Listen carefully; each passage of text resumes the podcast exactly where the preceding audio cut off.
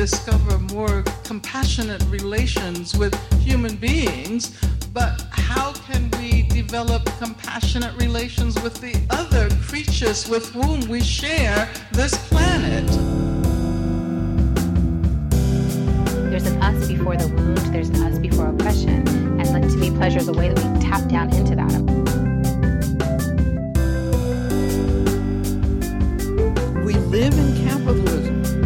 Its power seems inescapable.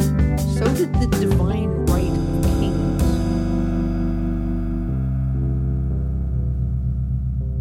Welcome, everyone, to the Vegan Vanguard. I am Mexie, and today we have probably the most wholesome conversation that you are ever gonna hear. The brilliant and always sweetie pie wrong boys of Seriously Wrong invited myself and the always brilliant and always principled, remarkably principled Breht from Rev Left Radio to have a discussion about helping others and looking for the helpers in our society. And we branch out into talking about the science of empathy and mutual aid, the importance of asking for help, and some pretty deep stuff about dismantling egos and expanding our senses of selves to adequately reflect our interbeingness with humans and non humans alike. So I really hope you enjoy. Before we get into it, though, thank you endlessly to our new Patreon supporters, The Boots Are On and Joseph Baldoni Carlick. We rely on your generous donations to keep the show going. So if you'd like to become a sustaining member, please go to patreon.com slash vegan vanguard and join our community on Discord. We have community chats there twice per month, which are always a great time, really fun to connect. You can also give us a one time donation via PayPal on our website, veganvanguardpodcast.com. And please rate us up on Apple Podcasts or wherever you listen to us. I love reading reviews and seeing the ratings come in. Uh, except one of them, except one of them that we got recently. It was a one star, and you know I'm I'm very open to constructive criticism. Although I'd say maybe email that in instead of like messing up our ratings but the comment didn't make any sense. I, I, if you left that comment, reach out. I would love to know because I just couldn't actually figure out what episode that they were actually talking about. I was left really puzzled about it. So, anyway, now we're at a 4.9. But uh, you, you, everyone out there can help us get back up to that five star rating by rating us five stars. Uh, that actually really does help our content get noticed by more people and um yeah i just like i just like clean clean lines you know the five. The five looks better than the 4.9 anyway uh i'm mostly kidding but also it does help us if you uh if you do give us ratings and reviews. So with that prepare yourselves for some absolute wholesomeness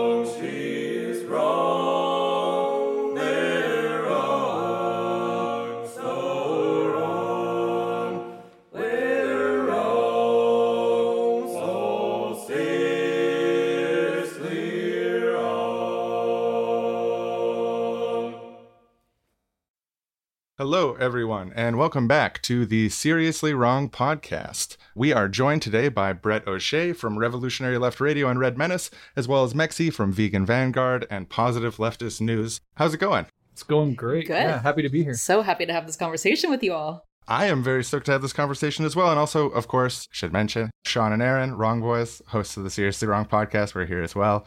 Hey, how, how are you doing, Aaron? I'm doing great. yeah, thanks for being on the show, both of you. It's exciting to have this kind of conversation and to be able to do this with you. I'm excited. hell yeah So, the topic that we've come together today to discuss is, I guess, broadly speaking, help. Mr. Rogers, uh, in an interview, talks about how his mother had this advice. You know, my mother used to say a long time ago, whenever there would be any really catastrophe that was uh, in the movies or or on the air, she would say, always look for the helpers. There will always be helpers, you know, even just on the sidelines. That's why I think that if news programs could make a conscious effort of showing rescue teams, of, of showing who uh, medical people, a- anybody who is coming into a place where there's a tragedy, to be to be sure that they include that.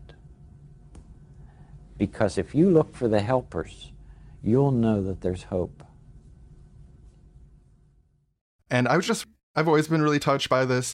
It can give you hope to focus on where people are taking corrective, positive action.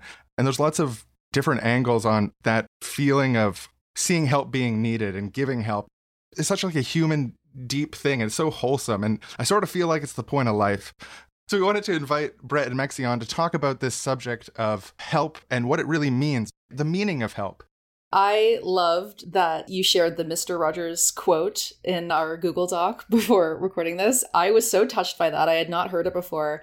And it made me really, really happy not to plug my own channel right now, but because I feel like that's kind of what I'm doing with positive leftist news is is trying to find the helpers, right? Because all we ever see on leftist media is the negative, right? And we all know, we all know the horrors of capitalism and imperialism and all the rest and patriarchy and white supremacy. But we don't spend enough time, even as leftists who need the hope and who need the motivation, looking for the helpers and celebrating them, right? So I feel like that's kind of what I try to do in positive leftist news. And then just seeing that quote just made me feel super warm inside. I, I just love that. I thought it was just so wonderful. Yeah, absolutely. I, I completely agree. And I think just outside of like the economic incentives to focus on the sensational and the negative, there's also just an implicit, I think, negativity bias in the individual human mind that tends in that direction, particularly when we live in such rough and scary and uncertain times. That is really amplified. And so I really love what Mexie does with that focus on the positive aspects of the news. And I think with Rev Left and Seriously Wrong, there's an attempt at least to inject humanity, inject decency, inject humility. And those things can often also be lacking on the left broadly. Like there's sometimes this idea that like left wing people are like, you know, good hearted, bleeding heart people that just want to like cooperate and, and come together. But in reality, they're humans, and if you spend even a millisecond in, in leftist spaces, particularly online, uh, you can see just as much cruelty and egoism and negativity uh, as you would anywhere else on the political spectrum. And so I think it is the part, it's a duty, it's a revolutionary obligation to try and at least emphasize the positive, the wholesome, the cooperative, the good things about life, as well as critique the bad. And so hopefully we can do something like that in this episode. I think, too, especially sometimes for people who are on the left and very aware of all of the ways in which society is messed up, and like to be a political person and to be aware of these critiques of what's going on in the world, and you start seeing symptoms of these problems everywhere because they are everywhere. And it's super important to have those critiques and to understand all of that. But I think sometimes, like just socially, it can feel like if you're not talking about that, if you are talking about positive leftist news, or if you're talking about something good in the world, like a small win or whatever it happens to be that that it can feel like you're distracting from what's important and what's important is the problems and what's important is we have to fix things and what's important is it's not good enough yet. But i don't know there's something wrong with that framing of this like essential competition between the two. And i think we do have to be aware that you don't want to present some overly rosy picture and like it's all just going to be better and we don't have to do anything and everything's fine. I think that's the worry is that it's going to demotivate people if you talk about positive things because then we don't have to do anything. Positive things are already happening. But like Mexie said, there's also the aspect of if you don't look at those things, if you don't see that there are real good things happening in the world, then you're not going to have hope. Because if all you see is the way things are messed up and wrong and getting worse, it also is demotivating in the opposite way of just like there's no point in trying because there's nothing good happening. Yeah, you almost buy the capitalist propaganda that human nature is inherently greedy and, you know, the revolution isn't going to be born from that kind of cynicism. You actually have to believe in people. Yeah. Yeah, and actually on that note to praise positive leftist news, this is something that I've thought about for a really long time is like how we don't do it enough. Just keeping track of all the things that are happening that are good and worth celebrating.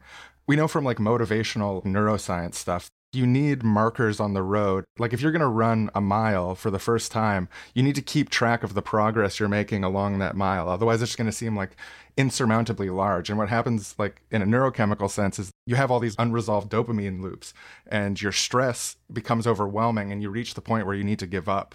Um, and it's a rational thing that our brain does, and it comes from you know thousands of years of evolutionary history, both as humans and before that.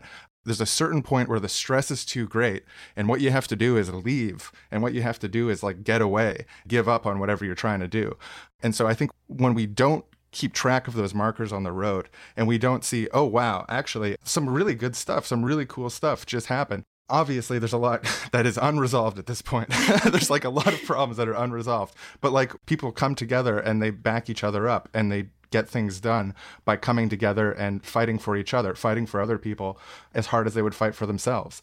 And that's always happening. And I felt for a long time we need and maybe this is something that May Day could be in the future. I feel like there should be like a, a yearly event where we can just look at the last year and be like, hey guys, let's not lose sight of the fact that like five years ago it seemed impossible that the drug war or the cannabis would be legalized in places or whatever, and now it's just accepted as common sense happening everywhere, etc. Yes. Obviously, cannabis being legalized isn't like the be all end all, the revolutionary moment that changes everything in itself. But it is something that like we've seen in our own lifetimes. And there's tons of things like that that we've seen in our own lifetimes because, you know, stuff happens really fast. And if we're not looking back and seeing those road markers, we might just look at like, oh, we're running this huge mile for the first time and it's insurmountable. And then people get to the conclusion that they need to leave and like they can't do it because we don't have those road markers. So I think Mexie, your project is really like a good example of that type of thing and but it's also just like it's it's a really broad thing i think we should strive to do more which is just keep track of the fact of when we win or when mm-hmm. we do on, on some at least some even if it's a marginal gain when people have that sense of confidence that they can change the world that's when they really start dreaming about what they can do yes what you said about weed legalization not being the be all and end all is really true. But like also at the same time, it's kind of fucked up to deny that it's good because like people who would have been put in jail for smoking weed or for selling weed in the places where it's now legalized, which isn't everywhere, even in the United States, but it is here in Canada. Like you can't send someone to jail for that anymore and yes, we should let everybody who is in jail for it out, and now we have more ground to push for that. But like, just it's better that it's like this than that it's not. And another, I think, really good thing recently that's just like changed so much in our lifetimes, even just in the last few years, is the level of cultural discussion about sexual assault. Like, really, since 2017 and the Me Too movement. Like, it feels like we've genuinely, obviously not fixed all the problems, but turned a corner to a place in society where, like, speaking out about this stuff is a little bit more accepted than it used to be. And you still get all the same kind of reactionary responses and stuff, but people are a bit better equipped to deal with that now. And public opinion is a bit more on the side of listening to people who are victims. And i think like that's the direct result of people's work and speaking out. And yeah it's it is important to mark those milestones those moments when things like change i also think just to add to all of that that there's this sense particularly on the left but probably more broadly but you really see it on the left that to point at something and to say this is good or that this makes me hopeful or there's some reason for optimism is almost synonymous with being naive, right? And like the principled leftist stand is to point out that even seemingly good things are actually negative and nothing's really come of it. And uh, the good and bad are so intermixed, it's kind of easy to do this. And a great example is like last year's, you know, huge uprisings, Black Lives Matter uprisings across the continent, and then it spread internationally around the world. And on one level, you know, the sort of cynical and realist, quote unquote, take would be, well, yes, these uprisings were good and this energy is great, but look what actually happened little to nothing. There might be some local mingling around the edges and reforms, but nationally, there's been nothing. And really, locally, there's been very little. And if you even want to go deeper, you could say that a lot of these police departments have gotten more funding. So, what did we really accomplish? And I think that goes back to the idea that sometimes focusing on that can be demotivating because we miss out on what was amazing about that. And I don't think we've fully seen the repercussions and the consequences of that uprising fully come into to view quite yet. I think these things happen and then there's a resettling of consciousness and a reorientation of politics. And sometimes that takes a while. But I was always nervous after that, that uh, the left would go too far onto, well, it didn't change anything. And like, you know, how demotivating is that? People put their lives on the line. People were brutalized. People were beaten. And when all the dust settles to say it actually gained nothing, nothing important was won, I think is, is kind of sad and tragic. And so emphasizing the good parts of that, showing how that uprising was truly historical, showing how people came together spontaneously in cities across the, uh, the country to fight for the same thing, this diverse, for the first time in American history, this diversity in the name of black liberation was seen. And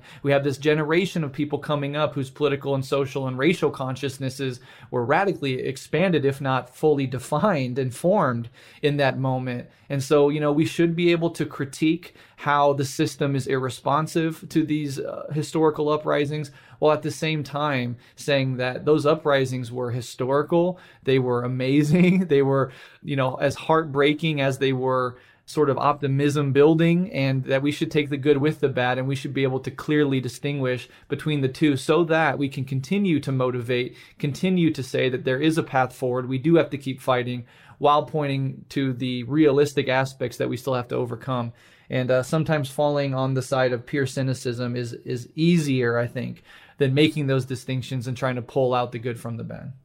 Yeah, well, in terms of that, I mean, talking about things that we've seen in our lifetimes, I couldn't imagine years ago having public opinion change so much. You know, hearing people, you know, in vast numbers say defund the police, abolish the police, you know, having people from my high school who were apolitical um saying things like this, right? Like that that's a big change even though necessarily you know we haven't abolished the police already right? Like like uh, sean said we do have to measure that that benchmark right? That is really significant. And then i can point to ways that it influenced other helpers rising up in toronto specifically. There were direct consequences that we can already see.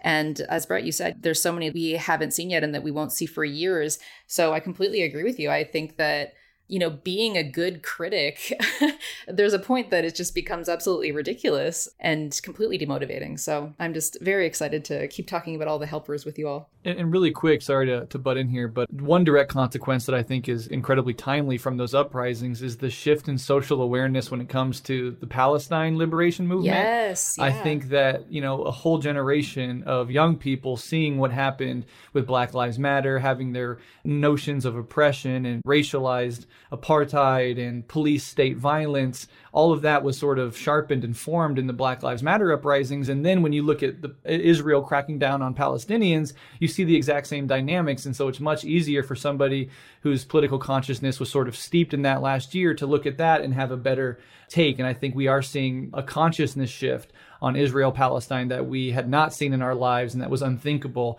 even just a few years ago. And then the other side of that, really quickly, mm-hmm. is the inevitable backlash, which I think can lead people to feeling like nothing was accomplished because every time that there's a push for progress and movement forward in, in a society, particularly uh, settler colonial white supremacist society, there's always going to be this often white backlash to it. And in the moment, it can feel like we didn't take a step forward at all because now there's all these reactions against us. And that can also lead people to think that nothing at all was accomplished. And I think it does take time to settle out And if you look at all other instantiations of this throughout history, there has been this forward progress, then there's been the backlash, and then there's overall it settled into a more progressive state than was before. And that's that's the general pattern and we shouldn't lose sight of that.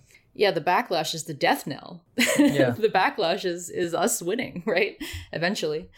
It's totally true. I, and I, I saw during like the uprising last year, people who, like Mexie mentioned, like people who I'd never seen dip their toe into this stuff, being like, "Well, actually, a riot is actually the voice of the unheard." And I was like, "What the fuck? Like, where did you? When did you learn this? That's amazing! Like, mm-hmm. that, like you are not the person I expected to say that. Oh my god, it's great." And, and I think your point, Breht, about the way this has affected consciousness in a, in a broader sense and how it affects the way that we had this sort of breakthrough on the way that people talk about Israel and Palestine, where the you know the mainstream is able to acknowledge what's going on is apartheid, and what's going on is like people being deprived of economic, political, and social rights that should be universal.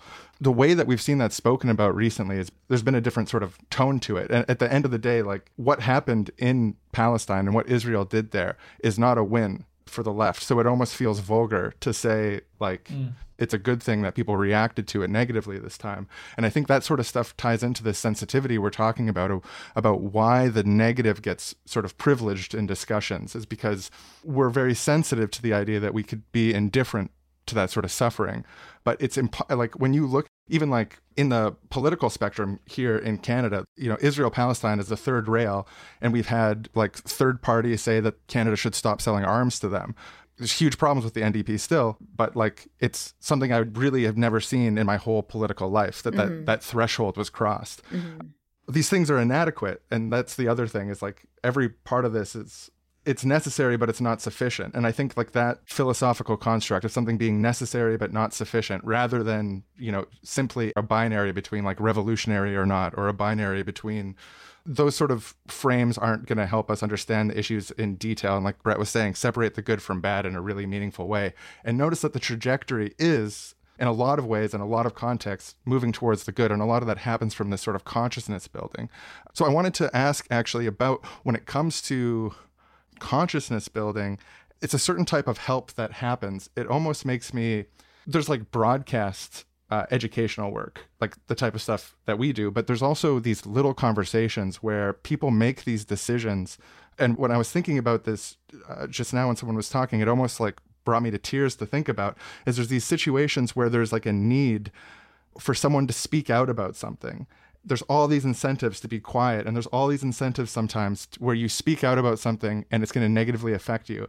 And people because of our sense of fairness our sense of wanting to help each other people will rise to the occasion and be the helper in this instance where there might be a social cost to them and I think that's part of what we've seen happen with both the Black Lives Matter uprising as well as the Palestine stuff is that people who are going to that threshold where they're being an advocate and and and who can speak and explain clearly to others what's going on and help them to understand and help them to grasp what's happening. So they're informed and they're fortified and they're able to then communicate this with others and participate in this sort of like movement to more understanding of justice it's so beautiful to me and it's like so key to this sort of concept. So i wanted to ask everyone about you know helpers that inspire you. What sort of help is really inspiring Well, within this category of consciousness raisers and people who speak out when it could have a great cost to themselves, I also am often brought to tears. I'm, I'm just brought to tears all the time, but especially around help. I don't know if you all get this as well, but if I witness true empathy or true solidarity or just somebody helping someone, especially when it could come at a cost to themselves, I am weeping. Like I am just destroyed. I don't know. It moves me so much. I don't know. I operate from such a, a place of empathy and compassion. And I think that, yeah, following the news and the way that we talk about things so critically, you can almost start to wonder about about people's you know uh, natures right um, and so every time that someone shows me that kind of beautiful empathy and compassion i'm just i'm so moved i just find it so incredible um, so someone who's moved me to tears recently speaking of israel palestine is someone called miko peled he is Israeli and he's actually the son of one of the generals who really kind of, I guess, implemented a lot of Israeli law and, you know, Zionist policies. And so he grew up in a situation where he was uh, obviously being fed a lot of this kind of propaganda. And I just, I find it so moving when people have the principle to know that no, that's not okay, right? And so he speaks out just vociferously for Palestine. He was recently on the Empire Files, moved me to tears. I recently saw him. He was participating in an all day conference. It was live on YouTube and it was mostly Palestinian scholars and, and he spoke there. And just his speech, it just moved me. I'm actually surprised that he hasn't, you know, uh, you know, been violently attacked or anything um, in Israel because he is, yeah, he, he really, I think, speaks out when it, it, it, could come at such a cost to him. And I, I just really appreciate that. So that's someone who's inspired me, I guess, along those lines. Yeah, and I would chime in. I, I think we all share this, and I think we've talked about this behind the scenes and probably on episodes in the past of being moved to tears by the humanity of other human beings. Often the humanity that shows itself in like little everyday ways that aren't even necessarily, you know, getting attention or anybody even sees. And when you're helping somebody in the context of not getting or expecting any sort of praise or reward or a clap on the back. I think there's something even more uh, profound about it because it comes from such a deep place within you. And, you know, I have this experience where I will go, you know, we've all been, I'm sure, to many protests. And the energy at a protest where you have all these different people coming together, sharing in chants, standing off against police, having each other's back, handing out water, there's a communal aspect to that that often brings me to tears. And I would find myself so many times, especially last year during the Black Lives Matter uprising, seeing the diversity of people and people coming together from all walks of life to fight for justice. I would find myself standing on the side of the street, just like trying to hide tears from other people because like nothing specifically happened that should make you know somebody like me sitting there crying. but it is the the cooperation, the coming together, the having total strangers' backs and you know, even if like you're not black and you could easily recoil into your whiteness and just turn away from the whole thing, but refusing to do that and coming out and standing in solidarity, uh, you know, that that's meaningful to me and it points to something deep in, in human history and it points to the seeds of humanity's future. If we are to exist, if we are to take the next step in our evolutionary history and move forward as a global civilization. It's those seeds of decency, of humanity, of compassion, of love for the other, even the total stranger, that are the seeds that we need to water and give sunlight to and help grow and flourish. And it's the exact opposite of the fascist mentality, of the oppressive mentality, of the settler colonial mentality, which actually disconnects you from humanity. And in one of the stark examples recently, you know, Abby Martin, as we just mentioned, did these wonderful interviews on the ground with Israeli settlers and just talking about, you know, what do we think you should do about the Arabs and the Palestinians? And, you know, they would just say these horrific things, carpet bomb them, kill the children, etc. And it really shows you how the dehumanization process where you dehumanize the other, you also simultaneously dehumanize yourself when you can talk about slaughtering children with no moral inclination to say, well, maybe I'm going too far. And I think on that side of things, you become more of a monster. So not only are you dehumanizing the other, but by doing so, you're dividing and cutting yourself off from humanity, and you yourself are denigrated, are dehumanized, are made monstrous. And that dynamic, I think, is alive and well wherever you see oppression, wherever you see racism, wherever you see these dynamics. The oppressor becomes dehumanized in the act of dehumanizing the other. And so anytime that you see humanity do the opposite, I think is is really a beautiful thing, and especially because all the incentives in our society are really geared towards individualism, getting what you got to get, go out and get the bag, step on others, do whatever you have to do, blah blah blah. And so you're not only rejecting this dark element of, of human nature, but you're also rejecting a lot of the incentive structures in society, which are pointed in the exact opposite way. And I think that takes courage that reminds me of so a, a, breeding for this, I was reading about some some studies on what's called pro-social behavior in psychology, which is like their name for anything positive. And it's kind of funny they within it they're sort of confused by it. They're like, we expect people to be more rational than to help each other this much. We we need to explain this through studies. But there's this really fascinating study about how identity and help are connected, and how, like, with the example of these street interviews with you know settlers saying these horrible things in Israel well, they did two studies where they basically had soccer fans. The first time they primed them on questions about their team, their like why their team is the best, this sort of stuff. And then they had them walk to another room where they'd walk past a person who was apparently hurt. It was an actor like pretending to need help. And they found that if they primed them about their team and they walked by someone who was wearing the the jersey of the rival team, they would stop and help them less often. And if they were wearing the same jersey as them, they'd stop and help them more often. So, I mean, that's obviously kind of a sad story. But the hopeful part is the other aspect of this study is what they did is they actually they did a version where they primed people on questions about being a soccer fan and what soccer means to them and why they love soccer. And then in that context, when they were primed, when they walked by the person who needed help, the difference between the two groups flattened. People saw the person with the opposing jersey as someone who was also a soccer fan because they were primed in that sense of identity. So then they helped that person more. Um, so it's sort of sad that we have these barriers and w- at the most extreme turn into like very dehumanizing and, and horrific things to say about other people but people have the ability to see their sense of identity as larger and they can expand their in group to include people on the other side I found it to be such a fascinating study about the, the way that people's behavior can change with such little things as priming them about what group they're a part of. Mm.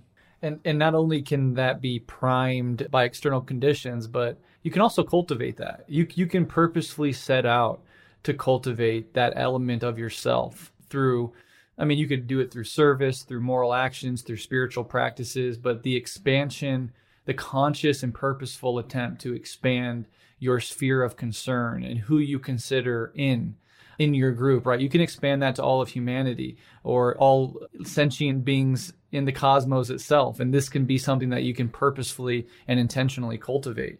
And once you start doing that, and once you start experiencing that unity with other beings, with other human beings that maybe uh, traditionally or conventionally would be considered an out group, you actually see how it deepens you. And like I said earlier, how there's this dehumanization process um, of the oppressor by his act of oppression. Well, the opposite is true as well. By consciously cultivating this this other element of unity and connection with other beings and taking seriously the suffering of other beings, you make yourself more human. You are more connected to and engaged in life and things like joy and unity. Those things sort of arise spontaneously and naturally in the space created by that purposeful cultivation. So I just always I always want to make that point that if you see that this is possible and maybe you don't always live up to those standards, which none of us do, um, there are things you can consciously engage in to develop that side of, of your humanity. And you'll actually find that it makes you a, happier, better uh, human being that enjoys your day to day existence even more than, than you did before. Yeah, absolutely. I want to second that. And I want to give a specific example as well about that feeling of richness, that feeling of mm.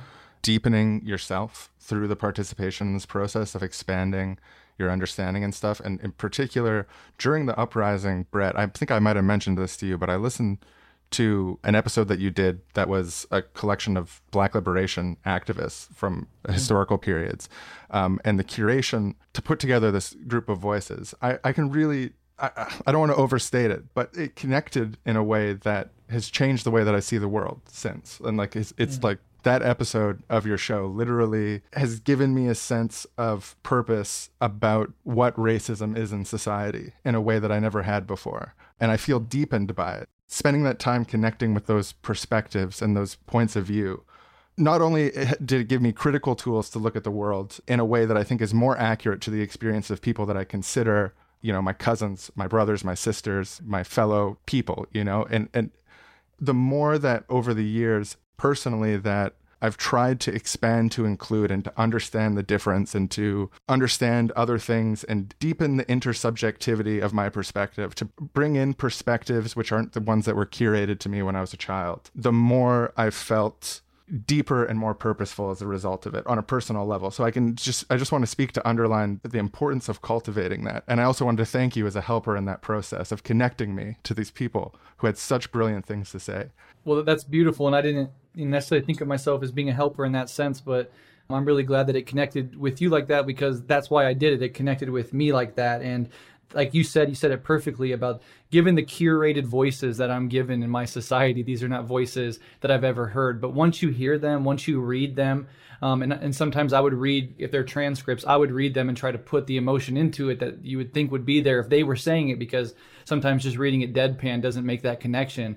But once you hear the the dignity, the integrity, the decency in those voices, the humanity, you know uh, what the right side of that particular issue is and where these voices are coming from, and it, it breaks down the divisions between, you know, well, I'm a white Canadian and that's a black American. How could we ever come together and understand each other's plights or our lives? And and just hearing that, I think, can can do that. And so something I definitely try to to consciously do, and it's something that um, has deepened me. Like the black radical tradition is so fucking important to me. It's not something that I have to feign or that I have to, you know, just put in like a token in my shows. It's like it's a deep spiritual, existential, and political influence on who I am, and uh, trying to share that and trying to find creative ways to share that.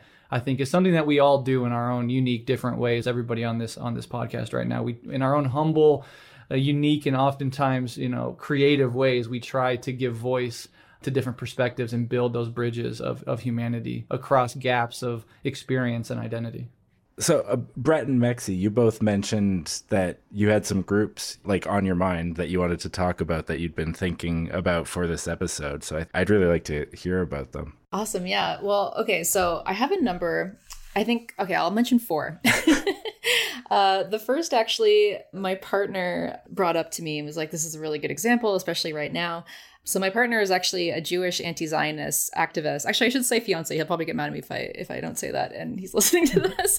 Um, but yeah, he's a Jewish anti-Zionist activist. And um, when I asked him, "Hey, who do you think are really great helpers from history?" He immediately was like Albanian Muslims. So basically, Albanian Muslims hid Jews during the Holocaust to such a great degree Albania emerged from the war with a population of Jewish people 11 times greater than in the beginning. So, a lot of Jews, like thousands of Jews, fled to Albania, and then Muslim families hid them at great risk to themselves. And this is so significant, obviously, and so significant to him because, you know, it dispels these racist tropes that we hear you know, with everything going on right now, that, you know, Muslims and Jews, that just can't get along or that, you know, Muslims want to harm all Jews or something like that. And just that, you know, there there's this whole history of solidarity, mutual aid, and compassion and putting yourself on the line for someone at great cost to yourself. So I, I just thought that's really beautiful. Some other great examples I thought of mutual aid disaster relief, which started out as Common Ground Clinic. I'm not sure if people heard about it, but basically during Hurricane Katrina, kind of the aftermath of that, a former Black Panther, Malik Rahim, put out a call for solidarity, and volunteers started coming from all over, and they set up a clinic in Malik's house called Common Ground. And they provided free treatment, and then people came in from a whole range of different movements like Food Not Bombs, Veterans for Peace, Street Medic, and housing rights collectives a whole bunch of different people joined together and set up a whole bunch of different things to, to help people, right? So, kitchens, they engaged in building takeovers to prevent their destruction. They created additional clinics, um, built community gardens. You all will love that they established a tool lending library. Nice. Very cool. Shout out library socialism. so yeah, just just did all these things, you know, cleaned up debris, etc. And then that grew into the mutual aid disaster relief network, which continues to provide relief for people. They were really present in Puerto Rico. I, this is again something that just moves me to tears, right? And that's another really big event that happened that I think I mean, rightfully so, people were focused on. I, I, actually made a video about this where I was completely focused on, you know, critiquing capitalism and racism and racial capitalism and, you know, what was happening to people there, especially in the Superdome, was so unbelievably disgusting. So it's not surprising that we all focus on on that and the critique because that obviously needs to be talked about. But this kind of stuff kind of just completely went under the radar, I think. And and to me, this is the kind of stuff that again really moves me and gives me that kind of that hope and helps me to, as you were talking about kind of um, expand my compassion, my universal compassion out um, further and further and kind of feel the humanity of that. And then I'll mention, like, I guess the Sikh religion in general, it, helping and giving is a really big part of it. And in Toronto, they always do food serves every week. And yeah, some of my Sikh comrades mentioned that at their holiest place, I guess Harmandir Sahib, they every single day serve a hundred thousand free meals, which are all vegetarian, and everyone is welcome. No one is turned away, whether religion, caste, you know, race, age, gender, whatever. And just the scale of that is just unbelievable these these are kind of the the groups I've been thinking about in terms of helpers, and I I love these kinds of exercises. It's another reason why I just love doing like positive leftist news. Doing that every month helps me just as much as it helps other people. Like I get a lot of comments from people saying that you know they're so moved, they're so excited. I'm like this helps me, right? So exactly what Breht, you and Sean were just talking about that it helps you not only to focus on this stuff, but then to engage yourself in helping and compassion and things like that right? Like it lessens it lessens your own suffering as it helps to others to lessen their suffering as well. And there's just there's nothing there's nothing better than that to combat the alienation you know that we're all feeling under under these oppressive systems on that note, I'm going to throw a link in the description of some evidence from science that says that prosocial behavior reduces the negative effects of stress on your own body. Mm. So there's scientific evidence to prove that helping people, being concerned about this stuff and taking action on it helps reduce stress in your body, the things that cause your body to degrade and age and etc. Uh, the types of stress that you don't want to have. And secondly, data that shows that prosocial behavior increases the perception of meaning in your life. Mm. So again, evidence that shows that people who who help each other more, who are more concerned about these things, and who take action on it report that they have more meaning in their life than people who don't, uh, which is a pretty big deal because having a sense of meaning in your life, it's where people get sort of a grounded sense of who they are and dignity and uh, their own mm-hmm. dignity and stuff like that. So this is really, really powerful stuff, both for others and for yourself. It's what we're wired to do. Yeah. And it's almost like like a, a nature's way of of saying you're on the right path by doing this thing. And it's rooted deeply in our evolutionary history as as social beings. We none of us would would be here if it wasn't for our profoundly social nature. I always like to point out that the very linguistic structures that you think to yourself in, like you talk to yourself in your head, you think about yourself, those very linguistic structures come out of our deeply social nature as social beings. And, you know, if you want to be miserable, if you want to guarantee a life of misery, think about yourself all day long. And if you want to work towards a life of joy and meaning and something like happiness, find ways to think about others and to serve others. And, and maybe we can get more into that as this conversation enters its second phase. But just just to mention some groups, um, just in like this last situation with uh, you know Israel just pummeling Gaza, what you did see, and this goes back to the Mr. Rogers quote, you know, and, and this is sad because it's become all too routine, but Gazans coming together to help dig strangers out of the rubble, taking care of each other, holding each other when uh, a parent on camera finds out that their child is dead, or this gut wrenching uh, video of this father going into a morgue to identify his children, and you know what strangers, just random people standing around who maybe are working there or helped bring the kids in, or for whatever reason are there, just sort of holding each other, hugging each other, trying to to comfort each other. I mean, you know that is that is profoundly deep and and you know we can talk about people hiding Jews from the Nazis or the Underground Railroad trying to uh, get black folks out of out of the slave South and, and into the North or even into Canada. Um, nameless, faceless people throughout history who, at great cost and risk to themselves, put themselves at the service of other human beings when they could much more easily turn away and focus on just keeping themselves safe. And in today's world, two areas of work that I don't think necessarily get the attention they deserve, but are things that really mean a lot to me is people who work in hospice environments and people who work in prison environments. Th- this idea of, especially in our society, our throwaway culture where productivity is all that matters. The elderly get tossed aside and put out of sight and out of mind. And the same exact things happen with prisoners. And so people that go into these contexts and try to reach out in a million different ways. I mean, there's a million different programs in, in these in these instances or in the hospice context, which you're, you know, people with maybe some some spiritual achievements in their life uh, help people to die better, or this new science coming out that psychedelic treatment uh, mixed with therapy at the end of life can do a lot to calm some of the existential anxieties that come with terminal illnesses, for example. These are people that we don't know their names. Oftentimes, they don't get the pat on the back. They certainly don't get paid uh, to do this work, but who, out of the goodness of their heart, go into some of the hardest and, and worst parts of society in the sense of like the bleakest things you could put yourself in, right? Somebody dying or somebody locked in prison for life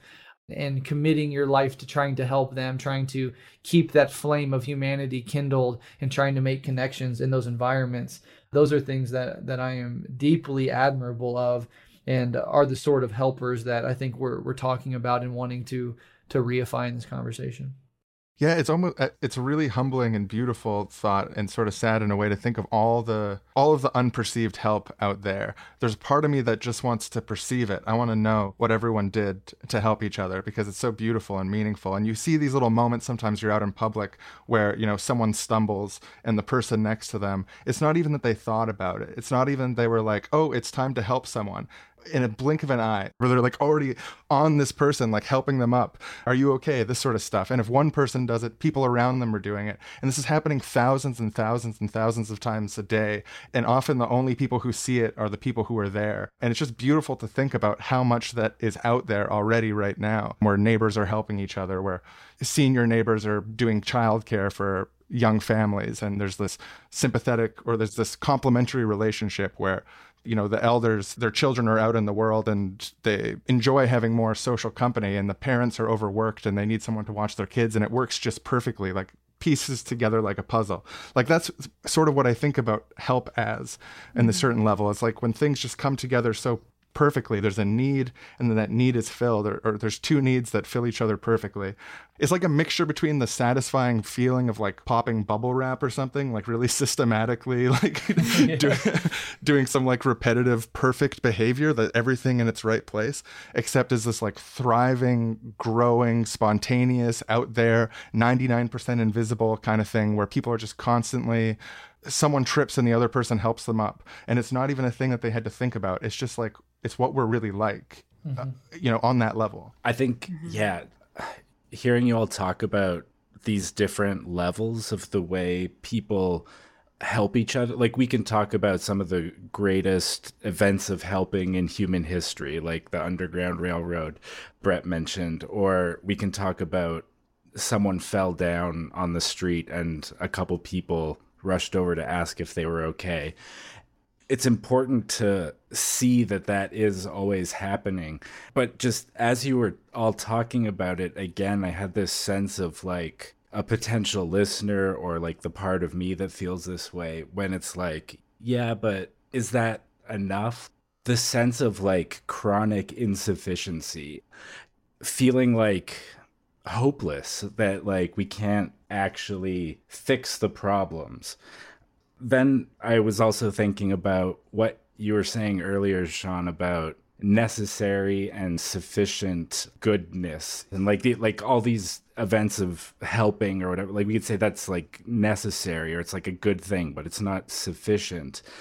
When you're looking at some of these historical ones especially and like returning to what breht's saying about the uprisings last summer and like thinking about other versions of that in the past and like the clearest parallel to the recent black lives matter protest is the civil rights movement in america you know in the 1960s I can just imagine the sense while that was going on that everything that people were doing to help to try to fix this problem wasn't good enough. And I don't quite know how to say this, but like, I feel like these kinds of things are always going to feel insufficient up until they're not, up until something does change and it gets better. And then it's like, and then even that's insufficient because you'll nest it inside like the next goal after that. And there's like something about the way the world is that that happens. But like, you do have to mark those benchmarks and like celebrate those wins. And like the civil rights movement of the 1960s is a great example because like there were real wins there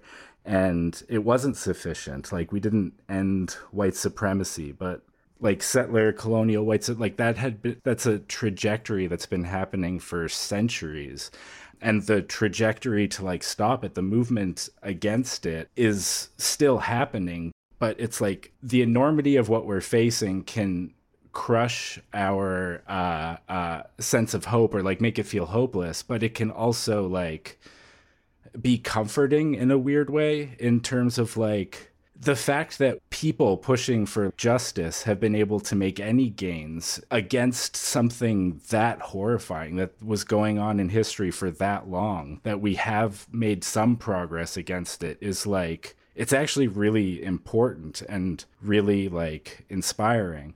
One way I think about this, you know, th- these little acts, they're necessary, but they're not sufficient but I, I, kind of view on like the grand scale of history, and maybe people will disagree with this sort of maybe even teleological view of nature's development. Like I, I view all of us, all beings, everything in nature, almost in a Spinozist sense of nature waking up to itself through us. And if you look back over human evolution, there is this tendency broadly conceived right like starting from like the, when we were just climbing out of the trees to where we are today there's this trajectory of expanding the sense of community to larger and larger groups of people. And that is a rocky, precarious process. But you can think of tribal societies pre agricultural revolution or even the early days of it, where inner community people are taken care of. There's a sense of everybody has a role to play, et cetera, et cetera. But there's also this sense of other communities, the other tribes, there is this constant sense of warfare. And then you get into feudalism and you have these fiefdoms and kingdoms.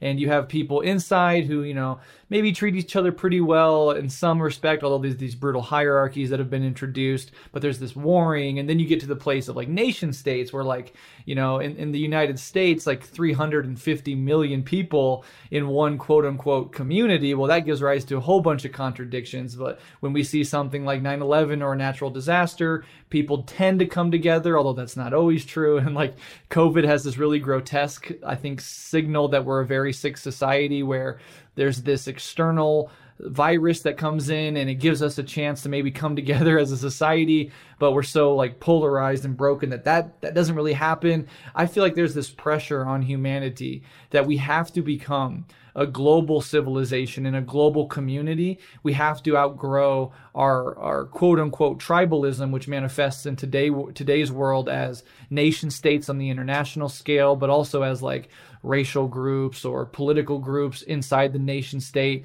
There's like this this contradictory sort of movement towards higher forms of community and what these little acts of kindness and selflessness that have always been present in humanity represent to me at least are the seeds of what we could become, the promises of what humanity could and in fact needs to become if we want to rise to the higher levels. Like perhaps there is a community galactically that, you know, like you have to over, like, you know, think about like the great filter and the Fermi paradox and all this stuff. Like, what does it take to reach this next level?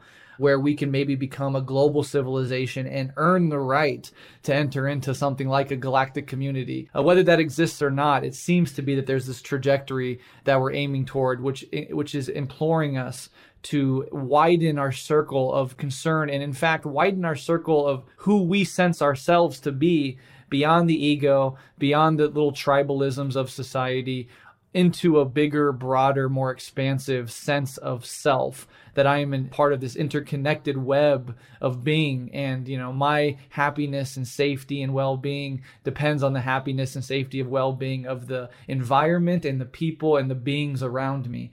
And so there is always this insufficiency to these things, particularly when you look at all of the terrible things um, in contrast to some of the good things. but it's like this aspect of our of our consciousness and of ourselves that we need to continue to cultivate and develop if we hope to reach these higher levels of of being. And if you view consciousness, right, as as I do, as as as not outside of nature, but as nature waking up to itself through itself, we are a mechanism by which nature comes to greater and greater understandings of itself. And it's pointed in this general direction of expansion of the self to include other beings. And so I, I, I, kind of view it like that. Maybe that's wrong. Maybe there is, maybe it's just a nihilistic universe of meaninglessness and there is no teleology and there is no trajectory upward. Um, but I I sense that there there there might be and so that that that says to me that we need to continue to cultivate those elements, realizing their insufficiency now, but realizing that they are the seeds and promises of what we could become. Thinking about it as such and nurturing it as such. Mm-hmm. Maybe that's insufficient, but that's kind of how I think about it. I think that's exactly right. And I completely share your belief about consciousness and nature waking up to itself through itself. Um, I think that's beautiful. And yeah, I'm just really glad that you brought up all of that around uh, expanding the self and moving beyond ego and things like that, because as I kind of mentioned before, you know, those are the best antidotes to the detachment and the alienation that we're feeling under late stage capitalism, right? Like that lessens our suffering, as Sean pointed out there. I love when there's scientific evidence to back up these like, you know, fundamental truths that we've we've known for so long. Um, but uh, but yeah, it lessens our suffering and it lessens the suffering of of others. Um, and that's that's the path to, you know, what I would understand as, you know, real lasting happiness rather than kind of the fleeting happiness of being being really hedonistic or trying to build yourself up at the expense of others. But I think that's why it's so important to recognize these imperceivable kind of moments that you're all talking about, right? Like we need to actually perceive that and be more attentive to it, right? Because obviously the stakes are different when we're talking about, you know, a, a really important historical event, you know, like, you know, Muslims hiding Jews in the Holocaust, whatever. Like the stakes are a lot higher there than somebody or a group of people seeing somebody fall and picking them up. But the underlying intention to help, to give, to give freely, even if it could come at a cost to ourselves, to give freely, even if you know it, it, we're giving something that that we value or that we need. Like that intention is what we need everyone to cultivate if we are going to create lasting change, right? Like if we are going to come together and have successful collective action and, and solidarity movements and things like that. Like that's actually what we need to amplify. And I think the fact that so much of the help that goes on in our society is not perceived by anyone it lets people come to the conclusion like it lets a lot of people come to the conclusion that they are these self-made people that they didn't actually receive you know much help. And i guess you see that more often with wealthier people who don't realize you know uh, your parents your family your friends the, your bus driver your teacher your doctor you know like everyone who has helped you along the way you, you don't understand that you don't understand your privilege. And then it also leads to what i think is really interesting I don't know if you have all, you know, looked into the kind of studies they have around wealthier people and why they actually tend to give less. But there's a lot of different evidence out there that shows that the wealthier you become, the more, I guess, antisocial you become as well. And in, in a number of ways, right? And, you know, people will say, well, it's maybe unclear whether or not it is, you know, money and wealth that actually corrupts, which it probably is, or if it's just certain individuals are more they, they have a higher like predilection for hoarding things and and they're people who tend to become wealthier. There's probably truth in in both of those statements. But the fact that when people kind of reach this state where they feel like they don't actually need anybody else that maybe they ha- they have all the wealth and power and privilege that they don't need help from other, other people then they give less help themselves because they it, they kind of like cut themselves off from that mutual aid or reciprocal kind of relationship with other people and other beings. And they believe that you know their money insulates them and it, and it does right? It does insulate them to such a degree but I think that under our capitalist and you know neoliberal system, we're we're fed this ideology that really makes us ashamed, makes us feel a lot of shame if we actually have to ask someone for help or ask anyone because because that's supposed to be just an individual failing on our part and it's supposed to be shameful and we attach a lot of pride. We really valorize people who seemingly don't need any help, but I feel like if we spent more time perceiving all of these kind of unperceived, you know, probably 90% of all the help that's going on out there right now. Uh, all these people that we don't, yeah, we don't have names, we don't have faces, and whatever. If we can start to perceive that more, I think that will help to push back against this kind of indoctrination that we get under these systems that make helping or receiving help the shameful thing and, and give people this idea that they're not being helped when there's no one that's not been helped from the day that they were born till the day they die, you know? So I don't know if any of that made sense. Yeah, absolutely. yeah, there's so much brilliant stuff in there. One thing that sticks out right away that I just feel like is good to mention that you touched on there, Mexie, is that we've been talking up how great help is, and it might give the impression that that means that in order to be good, you have to receive no help and just give lots of help all the time or something like that. Like that could be an implicit, if we're not careful to articulate the full depths of helpiness. Um, uh, because you mentioned such an important point, which is that when you need help, asking for help is so beautiful and wonderful. It's it's like asking for help. If you need help and you can ask for it, you're you're playing your role so perfectly in this whole beautiful process of what makes humanity have such beautiful potentialities. Mm-hmm. And like there's we have this sense of that if we need help, it's embarrassing or like we have to like put it off or figure out some way to handle everything by ourselves and that that sense of shame is so wrong. I mean, you, you you could it's possible to be overbearing and demanding everyone help you in all these different ways all the time or something like that. and I'm going to assume that someone who's anxious about asking for help isn't in that category. Um, but like if you need help and you ask for it, it's such a it, it gives people the potential to rise to the occasion. And so by asking people for help, you're actually creating opportunities for people to exercise ethics. You're creating opportunities for people to live more fulfilling lives. Mm. And, and and like like the system of the helpplex, the way that all this stuff works together, it's not a unidirectional thing. It just it really occurred to me when you mentioned that about the shame about not asking for help, or the shame about asking for help. I think it's important to not have shame about asking for help when you need it, and actually see it as part of this beautiful process where we're giving people the opportunity to rise to the occasion and, and and stand up for each other like we we just have this tendency to do like there's this classic meditation i heard on some podcast ages ago um, so it's like a little imagination exercise here if you'll join me it's like imagine you see an elderly woman carrying a, you know all these bags of groceries too much for her to carry and, and she's she's about to drop them she's maybe dropping them she's trying to cross the road oh she's got all these groceries and the more you think about this the more there's this part of you that's like I want to grab the groceries. Like I want I want to grab one of these groceries. The more vividly you imagine this person struggling with being able to carry this stuff across the street, the more the part of you that wants to help starts like firing. And it's like you can actually meditate on this and just like really cultivate and focus on that little uh, maybe it's a neurochemical, maybe like but you can actually feel it. You can feel that part of you that wants to help uh, so strongly when you focus on imagining something like this. And then to connect that with the knowledge that it's not just you that feels that way and that if you were struggling with your groceries, everyone would have that feeling about you. It's just so beautiful and true um, that that yeah it, it's really important to ask for help when you need it because people want to help and if you give them the opportunity to help you're giving them an opportunity to have a more meaningful life Yeah, and and exactly what we've been we've been talking about. Like, it feels good for you to help somebody to really be able to help somebody. Then that's the same for other people helping you. So when you're asking for help, is you know if you're doing it in a genuine, good faith, and really needed way, um, you can think about it not as I'm burdening somebody else with my shit. You can think of it as like I need help. I know it feels good to help others. I'm kind of giving somebody else an opportunity to feel good by helping me. And that also, I think, requires setting the ego aside because the ego is going to either say, I don't want to burden anybody, blah, blah, blah, my problems aren't really that serious.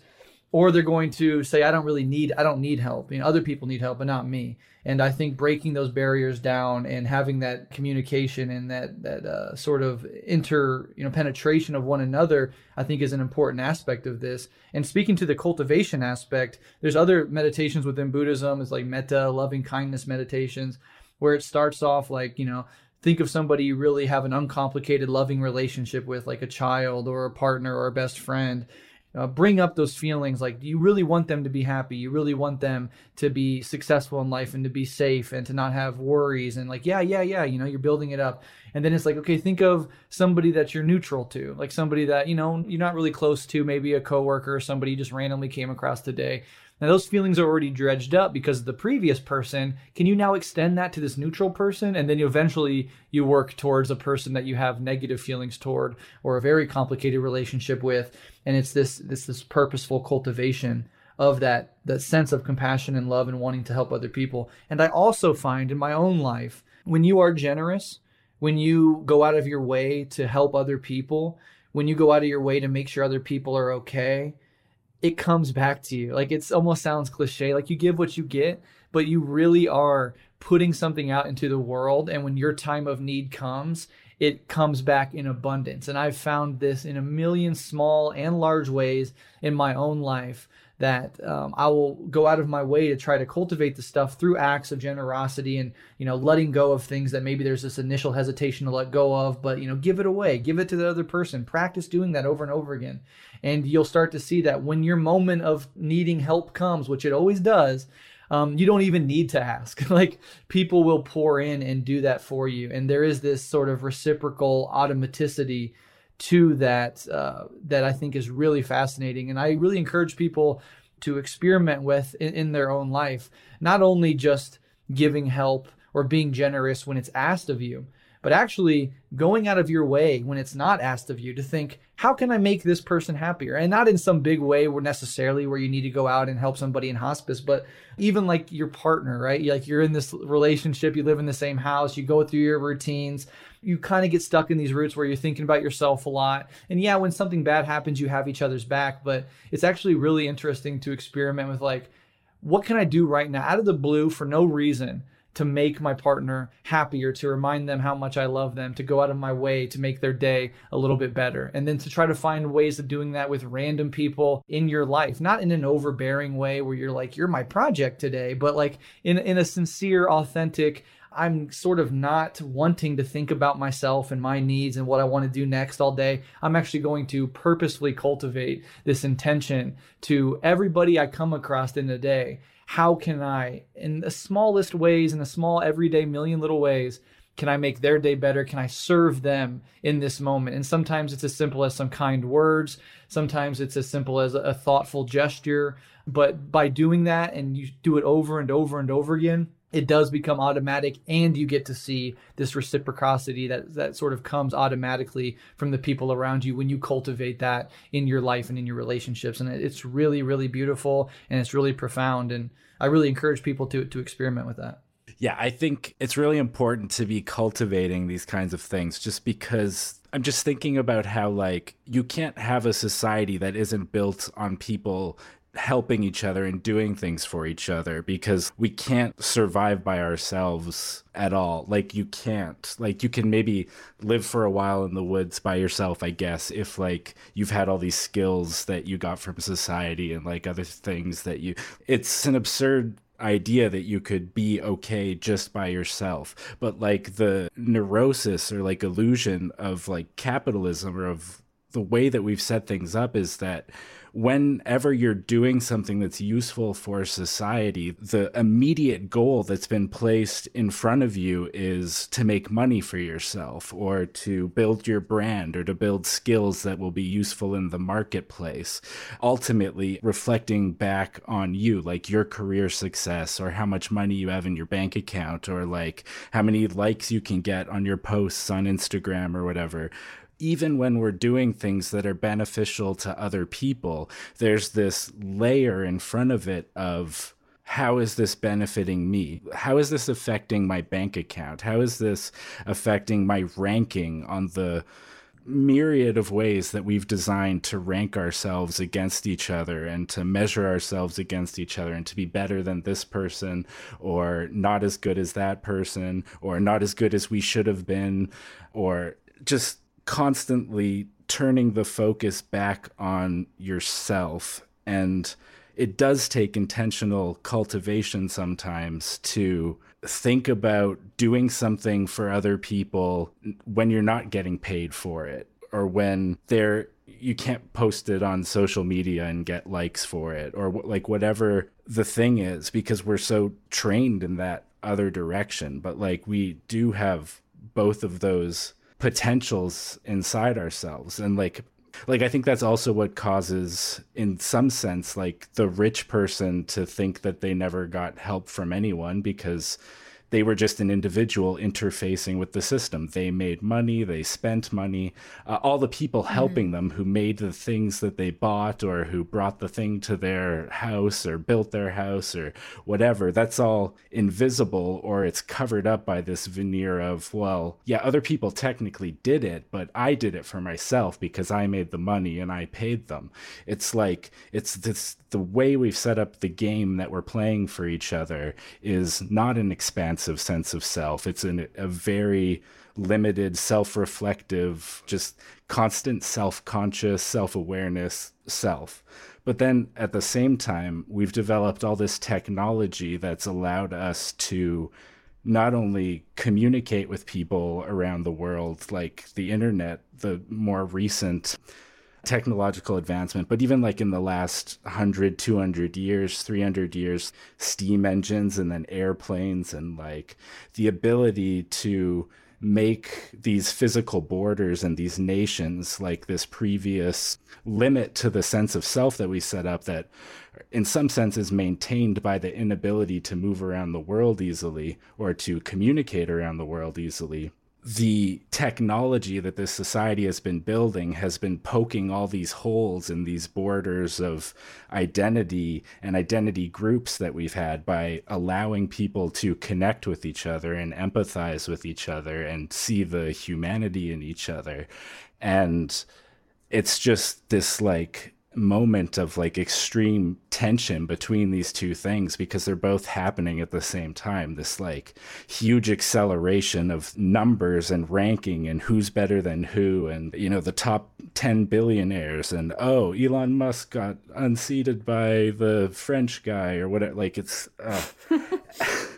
but then at the same time there's this growing expanding consciousness of like the various struggles of people all over the world and like growing global solidarity among all of these different groups. And like it's slow and it's growing slower than feels sufficient. But like the the horror of how bad the individualist mindset of capitalism can seem i think is not sufficiently matched yet, but the the pieces are falling into place of like how we can get past that, how we can expand that sense of self, and like you work on it on two levels. You can cultivate it in yourself in your day-to-day experience helping the people around you like it's important to stay focused on what's right in front of you on one end and then on the other end to also think about it on that bigger scale and the human family and global struggles and all of us together in this thing on this on spaceship earth that we have to pilot together I'm really glad that you brought up the need to cultivate this. Uh, and Sean, you brought up, you know, that, that we can really feel how others feel and how people, because of this sense of being able to feel how others feel or empathy, are driven to act in compassionate and kind ways. And that that feels really good, right? It feels really good to help others in that way. And so, yeah, I just wanted to mention that the neuroscience behind this is really, really interesting because there's been so much advancement in the science that we know now that when we are feeling empathy or like when we witness something happening to others, we're not just activating the visual cortex, it's actually activating, you know, the same neural pathways in our brains as if we were experiencing that stuff ourselves, right? And to me, that's really, really fascinating because it's this mirroring that happens. Um, and really, all it takes is just observing a person and, and what's going on with them. And then the exact same neural pathways in our brain will light up as if that that is happening to ourselves, right? So, like one example is, you know, if you see somebody get pricked with a needle on their hand or something like that, right? The exact same motor and sensory areas are activated in your own brain. And I just love that. I love when science comes through to, to prove these, again, kind of, I think, really old and fundamental truths that we know, but that people are still tend to be kind of skeptical about because we are indoctrinated with this kind of, you know, oh, humans are just greedy by nature um, and that kind of thing but in terms of cultivating it maybe this is a weird thing to bring up but uh, recently i kind of fell down this youtube rabbit hole and i've been watching people who have antisocial personality disorders. Like i guess they would be called sociopaths or psychopaths and whatnot. And i actually found some research i mean first of all they're talking about you know the stigma and whatnot and that they can too like they don't actually feel empathy in the same way that neurotypicals do but that they can consciously choose to behave in social ways and that they, they can still feel good about that. And I just found this all really interesting. And then I found some kind of science that went along with this basically it's uh, you know a bunch of studies found that people who i guess would be classified as psychopaths or people with antisocial personality disorder if they observe somebody you know harming another person they do exhibit you know a lot less brain activity than neurotypical people. But when those same people are asked to attempt to empathize with the person then their brain activity goes back to baseline levels. So it suggests that even people because the you know the videos that i've been seeing are for people who like they suffered really intense traumas when they were children, and that's what led to their antisocial personality dis- disorder. And so it suggests that, you know, they probably have the same amount of ability to be empathetic or to understand that feeling. It's just that it doesn't happen for them spontaneously. And I found this all really fascinating because I think that a lot of times, you know, in our society, when we think about people who who don't give or who are really, you know, selfish, greedy, you know, capitalists, heads of state, and things like that, that are just committing war crimes and all these atrocities, we kind of just look at them and we think, oh, those are just sociopaths or those are just psychopaths or whatever. Like Sean, you said before that that, you know, if people see that someone is in need, then mostly everyone will have that emotional, empathetic reaction. But some people don't. And then we kind of take that to be like, oh, well, you know, those are the people running everything. There's just, there's no hope, right? But I think that it's really interesting that actually, no, not at all, that there can be this conscious decision to have empathy and to to act that way no matter what has happened in a person's life. And that you know therefore for everyone because i think everyone is is to some sense desensitized to what's going on in the world because we're just we're fed it all the time. And it's hard to have empathy. It's hard to have that deep feeling of empathy over and over and over you know seeing all of the atrocities that are happening in the world all the time especially if you feel like oh well that's in another country those people aren't like you know quote unquote my people. But i think it's important to note that like just the extent of this that like even even someone who doesn't have this innate you know feeling that they can generate spontaneously that we would call empathy that you can still drum that up consciously right? And i think that for everyone no matter no matter where you are neurotypical or, or what yeah i think as as we've been talking about like just the cultivation of this is so important. And to me this just gives me hope that it's like no there aren't there aren't people that are just evil you know what i mean? Like there are people who have suffered a lot and who might um, now have differences in terms of like empathy and how that affects their behavior but but none of this is ever set in stone and and we can all all of us work to cultivate this this more broad sense of self and this more broad sense of the collective and that yeah I, I just i just feel like that is so hopeful and so maybe that's a weird place to have taken it to start talking about like psychopaths but but yeah i, I just find that really interesting.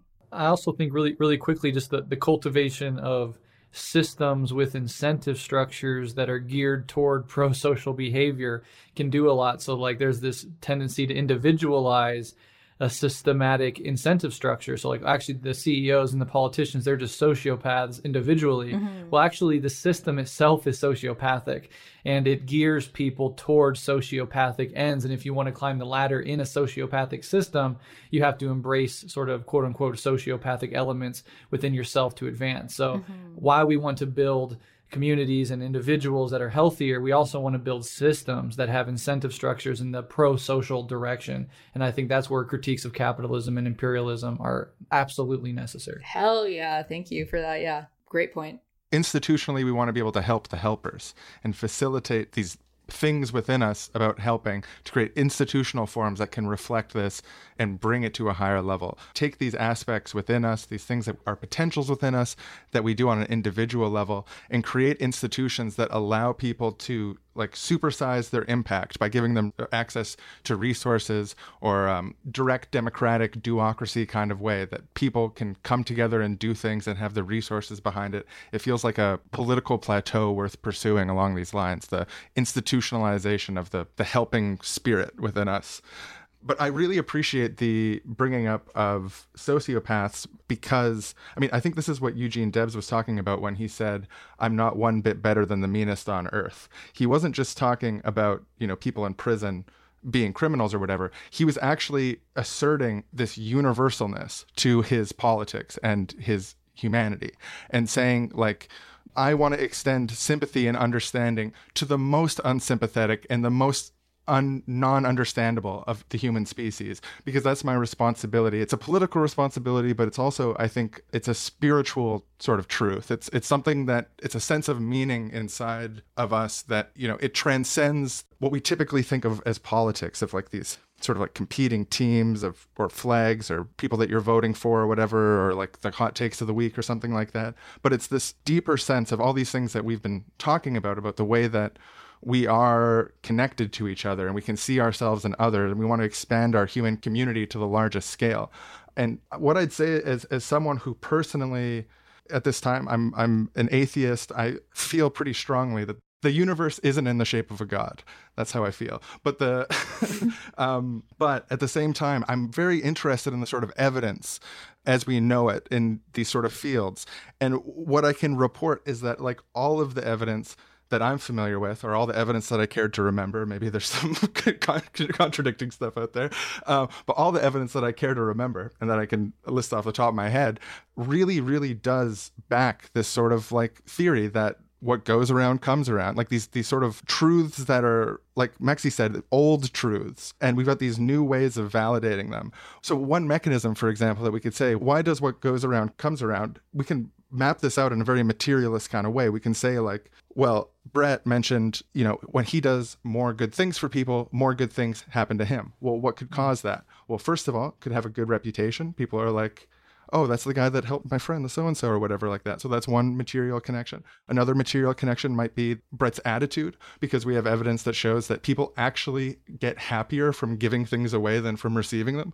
Like literally, they report that they're happier, and children report that they're happier when they give things away too. Like we think of kids as like these greedy little, like dirty hands, like stealing toys from each other. Not what the evidence shows. So, like in this scenario, Breht's helped someone, he's feeling good about it. If you're feeling good about it, subtle things change about the, the ways the muscles are sitting on your face, your posture, things like that. You know, like you're more open up. So then you more opportunities might open up where someone sees, oh, this is an approachable person. I'm gonna say hi to them on the bus or whatever, or I'm gonna notice that they dropped their wallet on the ground and tell them to pick it up, and this sort of stuff. So there's like this we can track if we want to from the most hardcore sort of like atheistic perspective that we want, or even like antagonistic to spirituality if we wanted to go that far. we can still trace all of these things as principles which have a material basis. And the, you know, Albert Einstein famous for his participation in science, famous for being a genius. He invented genius hair. um, Albert Einstein was a socialist, and Albert Einstein said something really beautiful that I got. This actually I got from reading this Ram Dass book, How Can I Help? When thinking about this episode, and Ram Dass was like a new age guy. Yeah. I love him. Yeah. So this is what Albert Einstein said. A human being is part of a whole, called by us the universe, a part limited in time and space. They experience themselves, their thoughts and feelings, as something separated from the rest, a kind of optical delusion of their consciousness. This delusion is a kind of prison for us, restricting us to our personal desires and to affection for a few persons nearest us. Our task must be to free ourselves from this prison by widening our circles of compassion to embrace all living creatures and the whole of nature in its beauty. And obviously, also Carl Sagan, we are a way for the universe to know itself. You know, these these are heavyweights, these are titans. This is Mr. Science himself. And I just I I don't see these ideas as being in contradiction at all. And I, I'm probably going to keep on throwing out more studies that I found out about or I have in front of me here because they're fascinating. But I think both of these ways of understanding this topic, with or without the so the citations and the processes behind that and all that sort of stuff, they're both valid ways of approaching this topic and coming to the right conclusions about our universal humanity. But just for example, I just want to mention this study because it's wild. It's about it says something about who we are as people at the most fundamental level from a young age. Babies as young as six months they do this study where they show them a video of a circle struggling to roll up a hill and then a yellow triangle comes and helps the circle get up the hill and then another triangle comes a purple triangle and pushes the circle down the hill. And the babies will watch this video over. So this is you have to, to understand what babies are understanding because they can't talk. You have to figure out these sort of weird ways to do it. So they watch this video over and over again until the baby loses interest. And then they present the baby with a scenario where there's the yellow triangle and the purple triangle, the helpful triangle and the unhelpful triangle. And any guesses which one the babies tend to pick? Yellow. Helpful triangle. They pick the helpful triangle. these, these, these are proto humans that are so, all they're doing is looking at things and eating and crying, you know, and, and crapping. And like they're not, they haven't experienced culture yet, really, except in this passive sort of way. And they're already, through a brief experiment, that they're picking the helpful triangle over the unhelpful. They're like, this one is a friend. Like this one, this one helps out circles in need. I prefer it. So like that, that that's so deep in us, and it, for me is like more evidence, not just of the specifics, but also of this broader spiritual truth about our interconnectedness, our responsibility to each other, our responsibility to step into and be as much as we can our place, our role within this system, this co help system, this mutual aid system that defined our evolutionary trajectory and defines our potentials for the future of who we can be both on an individual level, but you know, most crucially on a societal level. How are we going to come together and have a world that works for everyone. A world that recognizes that none of us are one bit better than the meanest on earth, and that recognizes that helpers need the help to help more. And if as long as we stop preventing people from helping each other, there's enough help to go around. It's spiritual, but it's also hard science, and I, and Albert Einstein agrees with me. So, uh, um, that's weird. You disagree with Albert Einstein? That's the word we use sarcastically when someone's not smart. that's how smart he is. Yeah, no, absolutely. And if we take seriously this idea that through consciousness, nature comes to know itself and and that's just kind of logical and scientific as well, right? Because consciousness doesn't exist outside of nature. Consciousness is a product of nature through the manifestation of evolution via natural selection.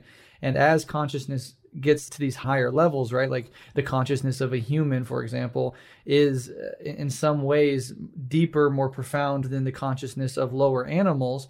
This consciousness move upwards is also sort of synonymous with this movement toward unity, toward caring about others, uh, toward this more holistic conception of the world and one's place within it. And so, yeah, science reveals to us that there's this deep aspect of caring and and evolution explains to us how humans in particular develop this capacity to care about others. But even as human consciousness develops more and more there is this breaking down of barriers of division. We start seeing it in our philosophy in our science in our morality this push towards breaking down division and moving toward unity. And nature itself is a totality. The cosmos comes out of the Big Bang, an infinitesimal point. Um, space and time itself can be traced back to a combination so finite it's smaller than an atom, and it explodes out into all its particularities and specificities. And then there's this evolutionary movement toward a, a coming back to a recognition of the inherent unity of all beings. And it has to happen through consciousness because consciousness is how nature becomes aware of itself and becomes aware of that totality and that unity. And so yeah, I think it's I think it's incredibly interesting that we can see that at such a young age in children themselves and you can explain it particularly through evolutionary theory but i think there's also this deeper movement towards the comprehension of unity that exists within nature. And i would um, not be surprised if we do come across alien life and their way of being is a more advanced form of this recognition of unity right? Like i would be uh, very surprised if we came across an alien species and they're super individualistic and are constantly at war with other aliens, right? Like that's a projection of humanity onto the cosmos. Like we should be scared if aliens come because they're going to fuck us up and take our land and resources because that's what we do to everybody else. Um, but so I, I don't know. I, I don't know really know what I'm saying. Uh, I, I don't know if I'm being as articulate as I want to be there. But I love that you brought up aliens. I think that- and the first time you brought up aliens, I was like, always. "Fuck yeah!" And also, I love Ram Dass. And also, Einstein said, I believe in the God of Spinoza. And Spinoza has the famous quote, God or nature, right? He's like, you can call it either thing. It mm-hmm. is the same thing. It is a totality. We are all participants in it. And for that, Spinoza got called an atheist and a pantheist. But it's it's interesting because the, the same trends that bring science and spirituality together, you know, whether it's pantheism or atheism, or whether it's the expansion of the self or the negation of the self through these opposites, there is a unity. And I also find that incredibly fascinating. Yeah, and that's it's just all the more reason why we need to struggle so hard against this sociopathic system as you described it, Breht. Because yeah, I mean, like what uh, what greater tragedy than to have that you know beautiful you know unity that we see in children just completely beat out of us by the system, right? And to desensitize us and to you know bring us further and further away from our humanity and who we are you know i just uh, it's just all the more reason to struggle so hard against that because yeah like just just the beauty like this is why i get so moved to tears when i see people exhibiting that in real life it's just it's so beautiful and yeah it's just it's unbelievable the systems that we've developed that are just so contrary to you know who we are um, on a really deeply fundamental level With me is Ram Dass, a noted spiritual teacher and author. Will you suggest in your most recent book, How Can I Help, that through service one finds a path to God or to enlightenment? And I sense that in all religions there is this path of service, and that seems to come as close as religion really gets to political action. yeah, but the th- difference is where you do the service from. There are an awful lot of religion, religious organizations that do service, but they do service like um, will help the poor. It is a way that reinforces roles, and the helped is disenfranchised, and the helper is empowered. Mm-hmm. That's not exactly karma yoga. The use of serving somebody to transcend the dualism between the server and the served.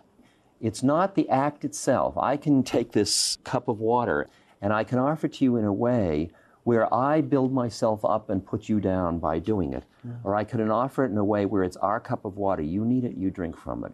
I need it, I drink from it. Then you're just doing what you're doing because you're doing what you're doing. You are the help. You're not the helper. You're the help. And it's the question of whether you identify with a role or not. And when you identify with a role, it ends up being divisive. It separates people. Mm-hmm. There are plenty of people in hospitals who are surrounded by well meaning people who do good, and the person feels isolated and lonely because everybody's busy loving them, but they're loving them as an object, helping them as an object. And the art is being with somebody as subject, not as object. You often use the phrase sort of hanging out together. Hanging out, yeah. And who's getting helped remains open to question. If you're not getting helped by being a helper, forget it. You must be standing in the wrong place. What you've done in this book is you've attempted to really address that question for people who sincerely want to help. Yeah. And when they come up against it and, and realize there's so many of the things that we do that we think are helping end up not working. But it doesn't mean not to help. Yeah.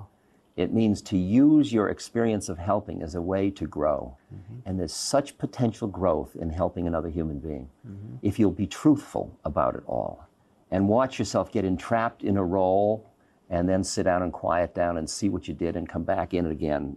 Mm-hmm. Losing it is part of the journey. You lose it, you get up, you, as Aurobindo says, you brush yourself off, you look sheepishly at God, and you take the next step.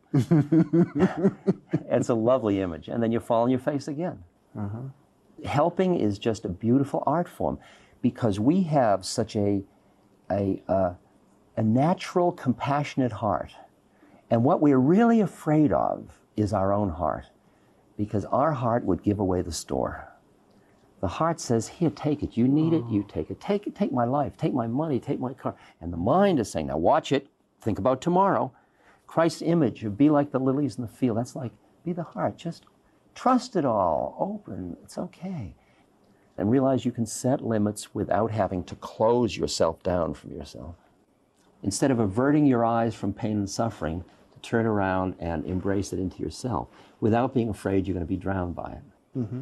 And we are so frightened of that that we have built stuff that has ended up starving us to death. We are starving because we're afraid of our own hearts. And there must be another way. And that's what you do helping to explore. how you can allow that spontaneous compassion and spontaneous generosity to express itself. There's one last thing that I was just thinking that I wanted to throw in here because I think it's also important when we're talking about helping people and helping each other, and especially when we're talking about that in terms of not being so individualistic and not centering ourselves so much in how we're seeing the world. Kind of on the note Breht was saying about unity and opposites, there's also a thing that happens a lot in our society where, like, we don't just like turn in on ourselves and don't help other people anymore because we're so focused on this individualism and these numbers and these rankings.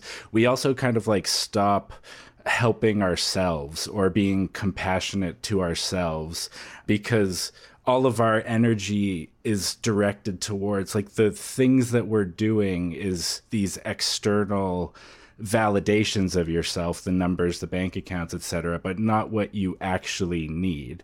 And it's like there's ends up being overlap there because a big part of what you need is to like help other people. But like sometimes you also need to extend that compassion and that caring and that willingness to just do something nice for someone for no reason to yourself because like we can be our own harshest critics and we can be really kind of cruel to ourselves in ways that we wouldn't do to other people, partially because we're like whipping ourselves so hard to meet these standards of whatever we need to do to get by in this society and partially just because like it's just the other side of that coin like of this game that we're all playing of ranking ourselves constantly this individualistic ego driven perspective uh, is that like you're either a winner or you're a loser. And when you're thinking about things in those terms, even if you think you're mostly a winner, then you're just like afraid of becoming a loser. Like, yeah, if you think of like Donald Trump, it's like the perfect example. He's like, he has all the money, he's has all this success, he's the president of the United States, uh, but like he's clearly like overcompensating for a fear of being a loser. Like for all of the like. Mm-hmm ego like talking up about how great he is and like how much he's a winner and all these wonderful things he's doing like someone who's like really okay with themselves and thinks that they're good enough doesn't need to do all of that kind of stuff like mm-hmm. and like it, that gets into all of us in like bigger and smaller ways and whatnot. And and I just think it's a bit of a trap sometimes that we can when we're thinking about helping others, we can start beating ourselves up for not helping others enough. And you have to be kind and compassionate to people, but yeah, also to yourself the other side of ego is insecurity. And when you turn up the dial on ego, you're simultaneously turning up the dial on insecurity. They are literally one and the same. And that's why egoism and machismo is always undergirded and betrayed by insecurity and vulnerability at the end of the day. And it's always an overcompensatory mechanism for that sense of insecurity. And as you said, truly confident people who are okay with themselves don't need to wildly project mm-hmm. constantly in, in that way. And I think the same thing is true for self-compassion. If we take seriously this idea that that that the self is in the other, the other is in the self, you know, where do you start with the cultivation of compassion? You start by treating yourself a little nicer because you are the other. And by treating the other nicer, you're treating yourself nicer. And these things cannot be separated. In Buddhism, for example, when we talk about these things, we talk about the cultivation of the enlightened heart and the awakened mind. Um, one of the first things that meditation teachers will, will tell you is don't beat yourself up when meditation gets hard. Right? You have to approach this practice with a sense of love and compassion for yourself because that's actually a necessary prerequisite to really be able to effectively have compassion and engage in compassionate action towards others. And it's actually by observing your own insecurities, the imaginations of your own mind, how your own ego manifests itself, that you come to a better understanding of how that operates in other beings. And that opens the door to feeling compassion rooted in real understanding, not just in over intellectualizing or abstraction, but in clear seeing within yourself how these things operate. You can clearly see how they operate in others. And so, take seriously this idea that there is really no separation ultimately, that separation is an illusion, and the idea that you should feel compassion for yourself as a necessary aspect of feeling compassion for others, it becomes as obvious as as the sun in the sky. And so I think that that, that point that you made, Aaron, is, is really, really important to remember. And we are very hard on ourselves. And I know so many really good hearted, loving people who want to make the world a better place who have internalized uh, low levels of self worth, negative self talk, always putting themselves down. And you know that's a tragedy and it also i think prevents you from making that connection with others and being effective in your altruism and being effective in your compassion and action and so that's an albatross around all of our necks that we need to dismantle in the process of dismantling all the other illusions that we're conditioned to have definitely uh, you often hear people say things about themselves or express concepts that it's like man, if someone else was saying that about you, I'd be pretty mad at them. You know, like yeah, if someone was saying that about you in front of me, I'd be like, why did you bring this horrible person here? exactly. Uh, well, my, my son's my son's name is is Maddox, and sometimes he'll, he'll like be rough on himself. You know, like you can see like that negative self talk maybe coming out in his speech, and I'm like, be nice to Maddox, like to him, you know. I was like, nobody's mean to my Maddox, not even Maddox. I'm trying to teach him that, like, you know, be easy on yourself, bud. And mm-hmm. and yeah, so I definitely, definitely feel that. Yeah. And it's something that we're not taught, right? I mean, like I I struggle with this a lot, the negative self-talk and whatnot, because yeah, you know, growing up under the patriarchy, under the male gaze, under capitalism, whatnot, it's you're taught how to do this. Like you're taught how to criticize yourself all the time because, of course, that's going to make other people money, right? Mm-hmm. Um, and it's uh, effectively going to keep you down, you know, within these hierarchical systems. And so, yeah, I love I love that you're doing that with your son, Breht, and I love I'm you know my partner and I th- are thinking of having kids in the future, and I'm just I it's so amazing now. I guess looking at how just all the things people have learned um, in like how to raise kids within the system to kind of fight back against like you said the the antisocial nature of the system. And i'm just learning so much and i, I just i'm really hopeful. I think the younger generations are already kind of getting it you know because they're i think that beautiful you know solidarity and mutual aid that you talked about in the triangle experiment i, I think fewer of them are having that beat out of them and more of them are becoming radicalized like these incredible moments like we mentioned you know the blm uprising. So I, i'm just incredibly hopeful for the next generations that they hopefully won't have to struggle so much with this stuff uh, that i think a lot of us and older people have internalized. Every generation has to has to advance the ball and i have a preteen daughter and a teen niece who i'm very very close to and i've always sort of taught these things to and, and tried to you know introduce them to feminism and stuff. And and like th- there's lots of reasons to be optimistic with this next generation. I mean there's just a, a, an automaticity to their egalitarianism to their disdain and repulsion of you know misogyny and racism. And you know i think millennials we did advance the ball in our society specifically in some ways. And i think gen z is going to going to do it even more and uh, it's kind of a beautiful thing to see these new minds come up in this slightly more enlightened age and I, every time i interact with my nieces and nephews and, and kids i I have a shot of real optimism that you know things are going to fucking get better. You know, um, it's not going to happen overnight, but the, the kids are all right. I want to share a little bit of a theory on this that I've been thinking about recently about why we see these increasing ethics over generations and specifically in the current day. I was looking at some data around gender in society and public polling on they've there's standardized questions they've been asking since the 40s or something like that. Things like it is good for the the woman of a household to have a job and basic stuff like that. And you can see this general trend upwards until about 1989 when it like flatlines. In the 90s, there's like a little bit of up, a little bit of down, but it's mostly like a flat line until about 2004. And it actually sort of at the end of it, it's starting to go down. So when you mentioned, you know, us millennials, I was like, oh yeah, like I'm part of like the the 30 squad and like we got the 20 squad backing us up now and that's dope.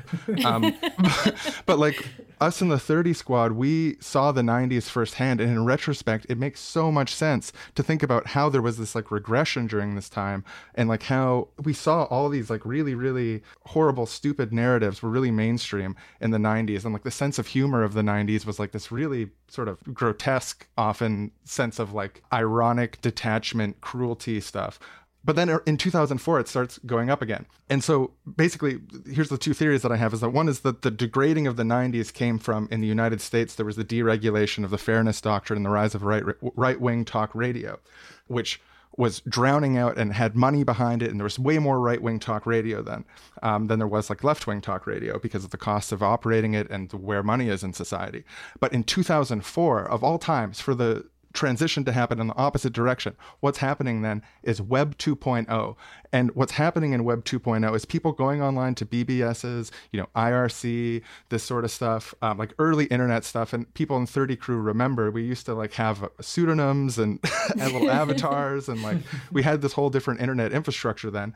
And but around that time, when we started building collaborative information commons, where people were talking to each other outside of the context of their lives, and we're in this sort of pure space where you know on the internet no one knows you're a dog, so you're just like this avatar, like and you're like Jetsons 1992 and your avatar is like the Jetsons or whatever.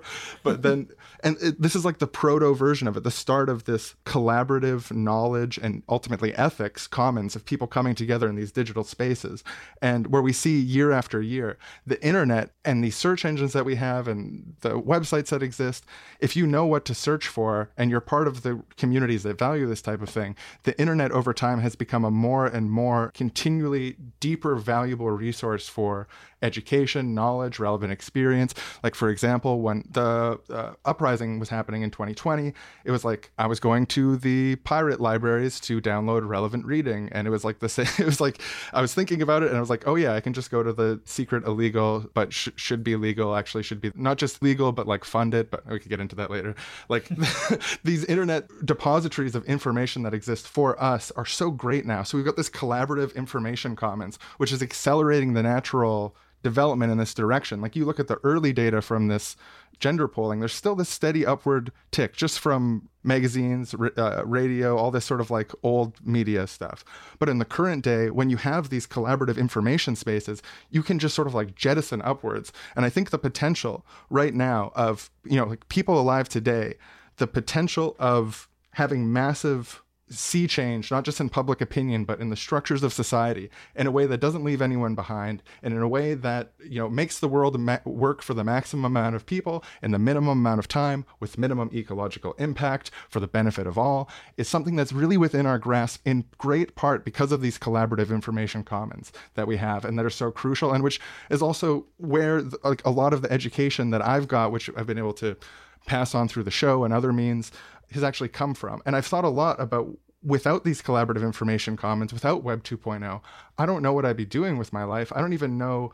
I guess I probably would have like went to college or something, or I would, I would have like tried to, I would have like given up at an early age. But I had all this hope in my heart because I kept on seeing these things around the world, you know. And it, information commons are basically intellectual communism. Um, and actually, the earliest, from my understanding from this book, The Hacker Ethic, the first time we ever recorded use of the word communism, it was actually referring to the notion of sharing scientific knowledge with one another rather than having ownership of knowledge while sharing it. That's like an early proto definition of the word communism.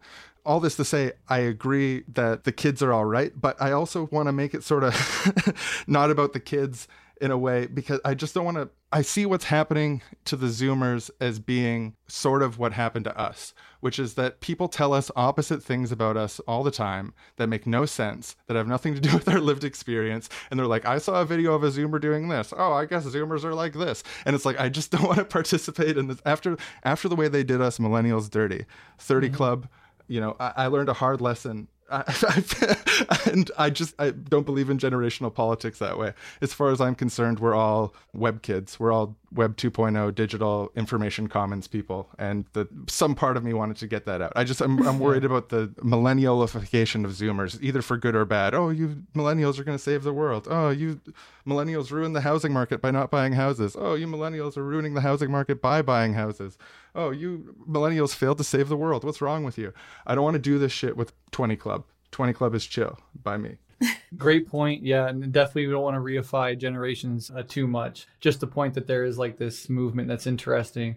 But yeah, the the opening up of the intellectual commons all the contradictory elements of the internet. Like, you know, people are like, oh, the techno utopians of the 90s were wrong. Look how terrible it is. The internet's been co opted by corporations and it's a vacuum and an ability to spread conspiracy theories, etc. And all those things are true because progress is this messy, contradictory, spirally thing, not this, you know, clean, linear march towards progress. But it's really fascinating. And it really made me think when you said that um, about how it changed you and who would you be without this this aspect like so much of what i learned about politics for example and literally who i am as like a tried attempted political educator and i have these shows etc like where would i be in my knowledge without that intellectual commons without the internet i don't think it would have been possible. Um, and so you see like this this thing that allows you to radically expand yourself.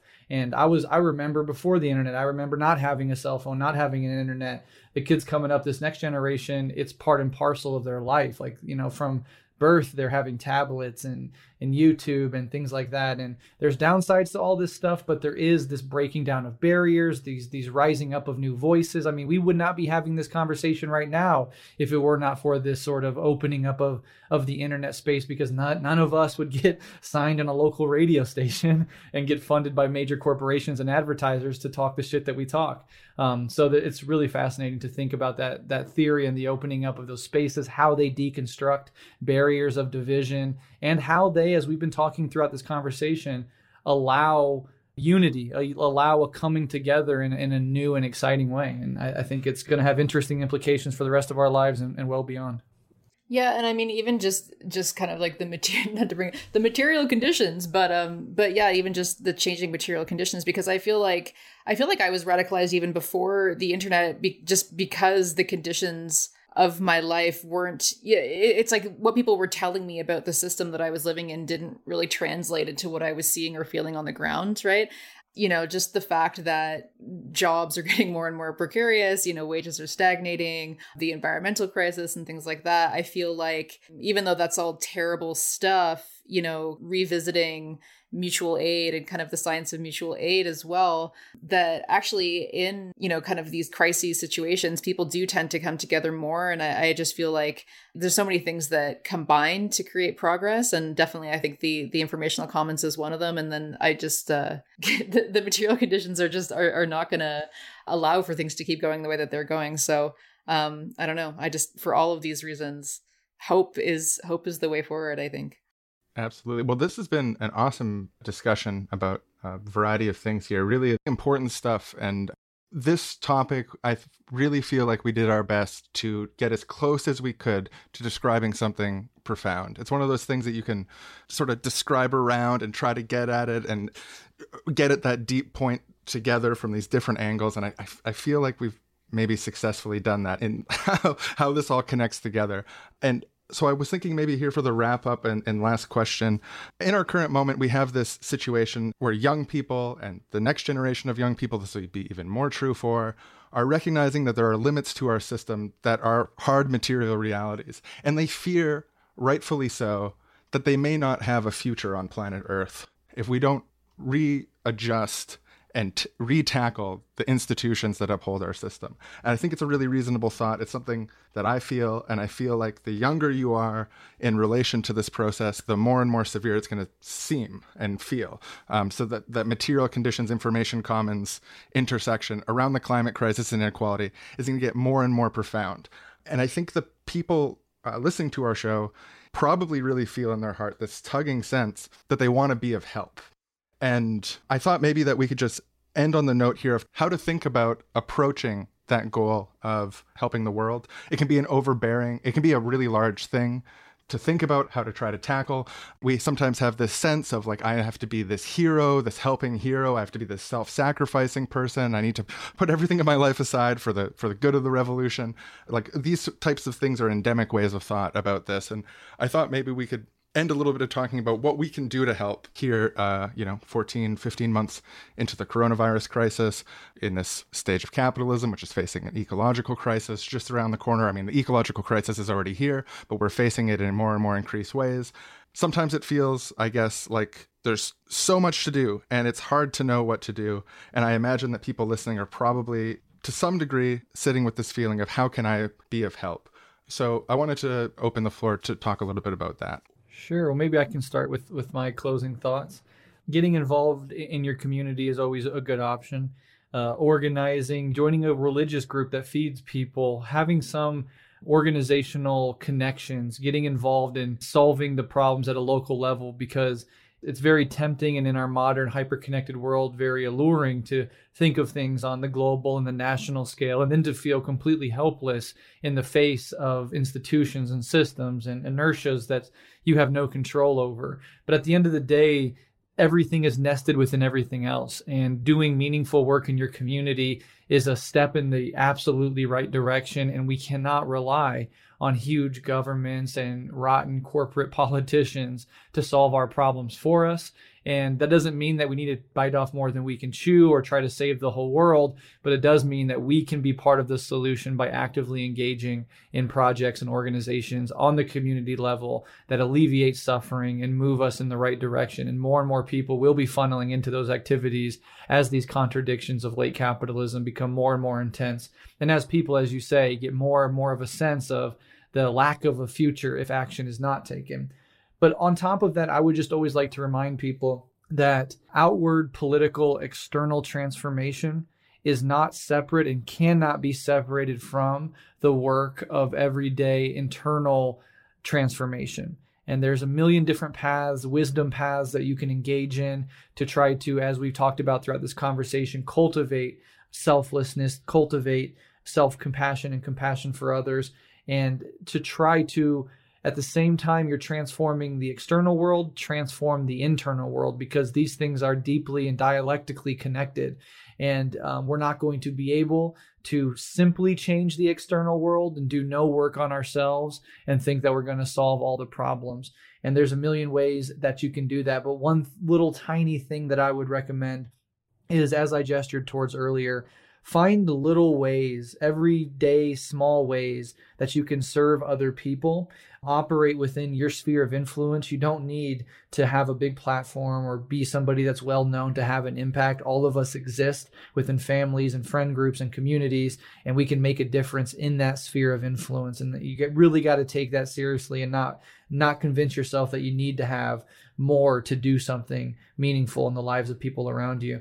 And I think one step that that really requires is it requires taking seriously the idea that you should try to get away from thinking about yourself all day long. We are conditioned to constantly have these self referential thoughts, this inner chattering all day long. What am I going to do? What's my mood like? What am I hungry for? What could I do? What's my plan for the day? You know, how do people view me? What should I post? Do people like what I post?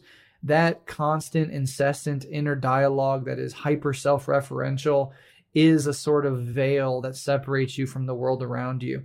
And I think trying to consciously become aware of that, to notice how often you think about yourself is the first step in deconstructing that veil of illusion that we're all sort of conditioned to operate through and see the world through. And I, I think that is a, a, step that one can take on the path to self transformation in dialogue and in engagement with social, political, and economic transformation. I think that gives us the best hope for actually solving these problems on the scale and in the time frames that we need to do that absolutely beautiful. I love that you brought all of that up, especially kind of the internal revolution that we need to have the external revolution. And I'm glad also that you made it clear that, you know, you don't have to be wealthy to give, you don't have to be anything to be able to give, right? I think a lot of people, because of the overwhelming nature of, of everything that we're fighting, we can have a lot of anxiety around what can I give and just feeling like we don't have anything to give. But really, you know, we do, we always do. We have time, we have attention, we have compassion, we have understanding. Like, play to your strengths, right? Like, we all have ways that we can give and help to secure the happiness and well being of others, even even in really small ways. And so, you know, I know if you have a disability, a chronic illness like I do, if you're an introvert and whatnot, some of the stuff can feel, you know, kind of um, overwhelming but just know that you know try to operate from this kind of abundance kind of a mindset that you always have something to give and that it feels so good to give. And there's so many ways that you can do that. So, yeah, I mean, in terms of playing to your strengths and thinking about what can be done or what you can do right now, I think there's a lot of really amazing activism and mutual aid and stuff going on with COVID and some things that are happening in Toronto that I think are really awesome. You know, people are organizing food serves. There's the People's Pantry, that's kind of a mutual aid pantry uh, for people experiencing food insecurity during COVID. People are organizing a solidarity fund because uh, our ridiculous premier, Doug Ford, uh, has only given people three paid sick leaves during the pandemic that obviously wouldn't cover you if you had to quarantine and self isolate for 14 days or whatever. But you know, people are coming together on that. People are coming together to protect people from eviction. You know, people are standing up and putting their bodies on the line for their neighbors to make sure that they don't get evicted during this pandemic. I mean, that it's so incredibly moving. And actually, recently in PLN, I reported. I think everyone probably heard about it in Scotland, where you know hundreds of people flooded the streets and made sure that this home office van couldn't deport to people in the community so there's so much activism going on and so try to connect with whatever's going on in your community um, you know find out what's going on find out where people need help, right? Like ask questions about who might need help at what point and then how you can play into that with whatever your skills are and just always know that you there is a way that you can help, right? Like I mentioned before, of course, the stakes are really different when we're talking about certain, you know, historical big moments of of you know, these amazing historical helpers. The stakes are higher for certain actions than others, but kind of the intent behind it because like we've said, you do so much of that self-transformation when you do give and when you do decenter the self and think of others and whatever. So the intent behind that I think is so powerful. And even if you're doing that on a small scale within your small sphere of influence, I think that you should think of that as as progress and as something that's really wonderful. And then try as much as you can with whatever skills you do have to push that even further outwards. As i said i think there's a lot going on uh, in terms of solidarity around covid that you can probably tap into wherever you are. Yeah, I just want to echo what you both said in a very general way, which is that, you know, sometimes it can feel really overwhelming with how many problems there are in the world.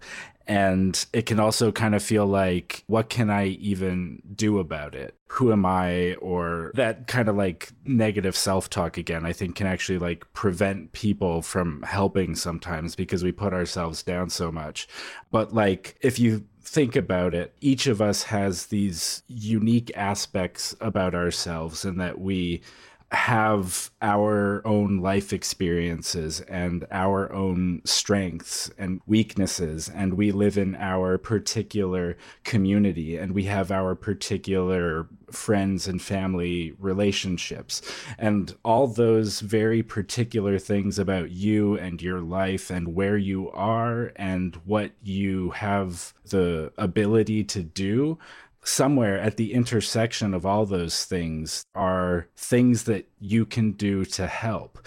And we can throw out suggestions and specific examples. It's, I think, useful to do that to pump people's intuitions and whatnot. But ultimately, like, as a experience of the world, when we all exist in our lives, problems present themselves all of the time. Th- things that need helping present themselves to us all of the time. And if we're looking for them and if we're thinking about what we can do, and if we have taken care of ourselves well enough that we actually feel like that we're you know open to the world and seeing that and like maybe have the the we're not hangry or whatever and we can have that compassion in that moment to do something or the, the energy to do something or whatever it is, then those things happen because you'll want to. So it's like it's a it's a question of like preparing yourself to be able to help cultivating this perspective uh, and also just being aware of your strengths and you do have them and just then seeing what problems are around you and thinking what what can I do? Absolutely. That that's really um that's sort pilled. That's really sort pilled. We talked about tubes and sorting on an episode like a year back, um, and we've been joking around recently about being sort pilled, meaning like getting your desk space clean and stuff like that, uh, having advantages. But also, it just occurred to me when you were talking that w- what you're saying about people's specialties. They're where people are at sorting the sorting what makes us us, our skills, our strong points, sorting that with the help that is complementary with those skills is such an awesome like principle. Look at this whole thing because we all have different backgrounds, locations, vocations, and jobs, or we're connected to different social groups and all this sort of stuff. And all these opportunities arise in all these different contexts. And so the the work of being a helper is a, a big part, like looking at that context. And there's another point that I wanted to make about the little help versus the big help. And we can talk about big help like people helping Jewish people to escape Nazis and this historical moment of this big this opportunity for help that is big and world historic and meaningful. But there's also the little help of the stuff like, you know, seeing that your neighbor's having sh- trouble with their groceries and then lending a hand to them or noticing that someone one of your coworkers who you don't aren't necessarily like close with seems to be like in a bad mood or something and wanting to comfort or cheer them up and that natural sort of thing. The interconnectedness between these things and I feel like this is something that Breht touched on is that these things are sort of embedded within each other in a way and that when, when we're looking to we can sort of build our way up from building a pro help disposition to the world where we're trying to actively bring a helpfulness to our day-to-day life on that world of the small help. It trains us in a way of interacting that's going to make organized structural help the way that Mexie was talking about more effective and easier to deal with. Because we know from we got studies that show like having more small positive interactions in your day is like good for your well-being and stuff like that. People who are part of more vibrant social communities that have a variety of people with different degrees of intensity of relationships and that are all sort of positive it's it's good for your well-being. And it's sort of you're, you're building up those neural pathways on how to connect with people in these short periods of time how to have these short positive interactions and stuff like that. And th- as those skills build not only you, is it nourishing to you and helping those around you. It's helping build skill sets. Um, and I think this is a place where us web kids could use some help or thinking about this. uh, we're like a very anxious group of people, very screen oriented people and stuff in general. Is like what you you're building up these skills around talking to people, meeting people around you, and you can thread them together into organizational structures. So the small help heads in that direction of these organizational structures that can help people to help and do these larger scale things and facilitate societal transformations. But it also means that when there is a moment, and hopefully there's never a moment uh, quite like the Holocaust in our lives, where I hope that goes without saying, but there are things that happen. I mean, there's even stuff happening right now that we could say is has the moral weight. And in retrospect, we're going to look back and say the moral weight of things that were happening during our lifetimes were as significant as the Holocaust. There's things that are happening maybe not individual things, but we could look at a system and say this this system easily right like the amount of deaths of like deprivation from lack of food, shelter, and so on, even though we have it, for example, far exceeds the death toll of the Holocaust. It's not a conscious individual choice by, you know, so and so historical Hitler or whatever, but like there's systems that are happening now that have moral impacts that are are, are large and, and huge. And th- there's going to be moments in the future where how we've facilitated the development of our own compassion, our own connectedness, and our own capacity and willingness to help others are going to be tested. And we're going to make have to make choices in our lifetimes about helping people which really matter. And hopefully none of them uh, hopefully we're not put in these situations where you have this world historical enormous amount of self-sacrifice and so on. Uh, hopefully everything goes hunky dory all the time. But I mean, with the stuff that we're facing around the world, it seems likely to me that the more that we cultivate the sense of helpfulness and the boundaries of help and the way to ask for help and the way to give help and what our strengths are in the periods where the world is relatively stable, it means that when we're hit by crisis like the coronavirus crisis, economic crisis, ecological crisis, we have the tools and the mindset and the connections and the, the social disposition that is ready to rise to that occasion that and, and give that world historic help, not just the small help. And so the two of them are connected. And part of that for everyone is also asking for the help because if you ask for help, you help facilitate these skills in others. And if you talk about help and have these conversations and have conversations about what our responsibility as people are with our with our family, with our neighbors, this is something that you know we're embarrassed to oh i'm sort of a hippie or whatever. We're all interconnected. Uh, cruelty's wrong. Uh, like um, but like it's not an unpopular idea like if you like people like we're embarrassed because it's like cliche or whatever. Sometimes something's cliche because it's so profoundly true. It needs to be reiterated in every generation as long as there's humanity.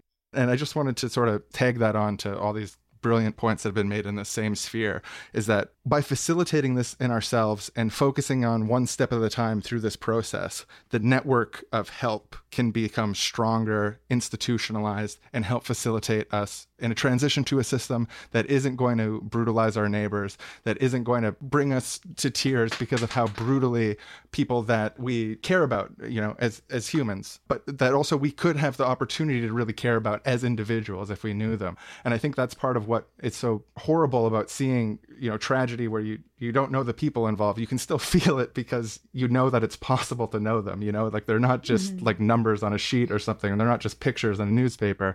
They're people. And and they have all the depth of the people in our lives. And it doesn't matter where they are in the world, and it doesn't matter if they have some, you know, like individual reactionary view or something like that or it doesn't matter if they're neurodiverse and they they don't experience empathy without thinking about it they're all part of our family and we're all connected to them and the more that we can be part of that all together to tackle the problems that face us i think the better off we're going to be uh, because we're we're not headed for calm waters as a society um, so the more that we build up our capacity when the waters are relatively calm the better You're here. That just gave me shivers. We're gonna win, guys. We're gonna. we're, Yeah. We're gonna do it. We're gonna do it. This has been the Seriously Wrong podcast. Thanks everyone for listening. Mexie and Breht, do you want to shout out where people can catch more of your stuff? I guess I'll start by shouting out you can check out our show at seriously-wrong.com. It's S R S L Y W R O N G.com. Um, we're also on uh, Patreon, Twitter, and so on with all that that entails. Yeah, and everything that I do can be found at revolutionaryleftradio.com. And I have a number of different things, I guess. So you can find my podcast, The Vegan Vanguard, at veganvanguardpodcast.com. You can find positive leftist news on YouTube. If you just Google positive leftist news, you'll find it. uh, I think the the handle is YouTube slash C slash PLN underscore Mex. But if you just Google it, you'll find that. And then uh, I also have a YouTube channel, Mexie. That's M E X I E. And I recently deleted Twitter, so you can find me on Instagram. Nice. Uh, yeah. for you.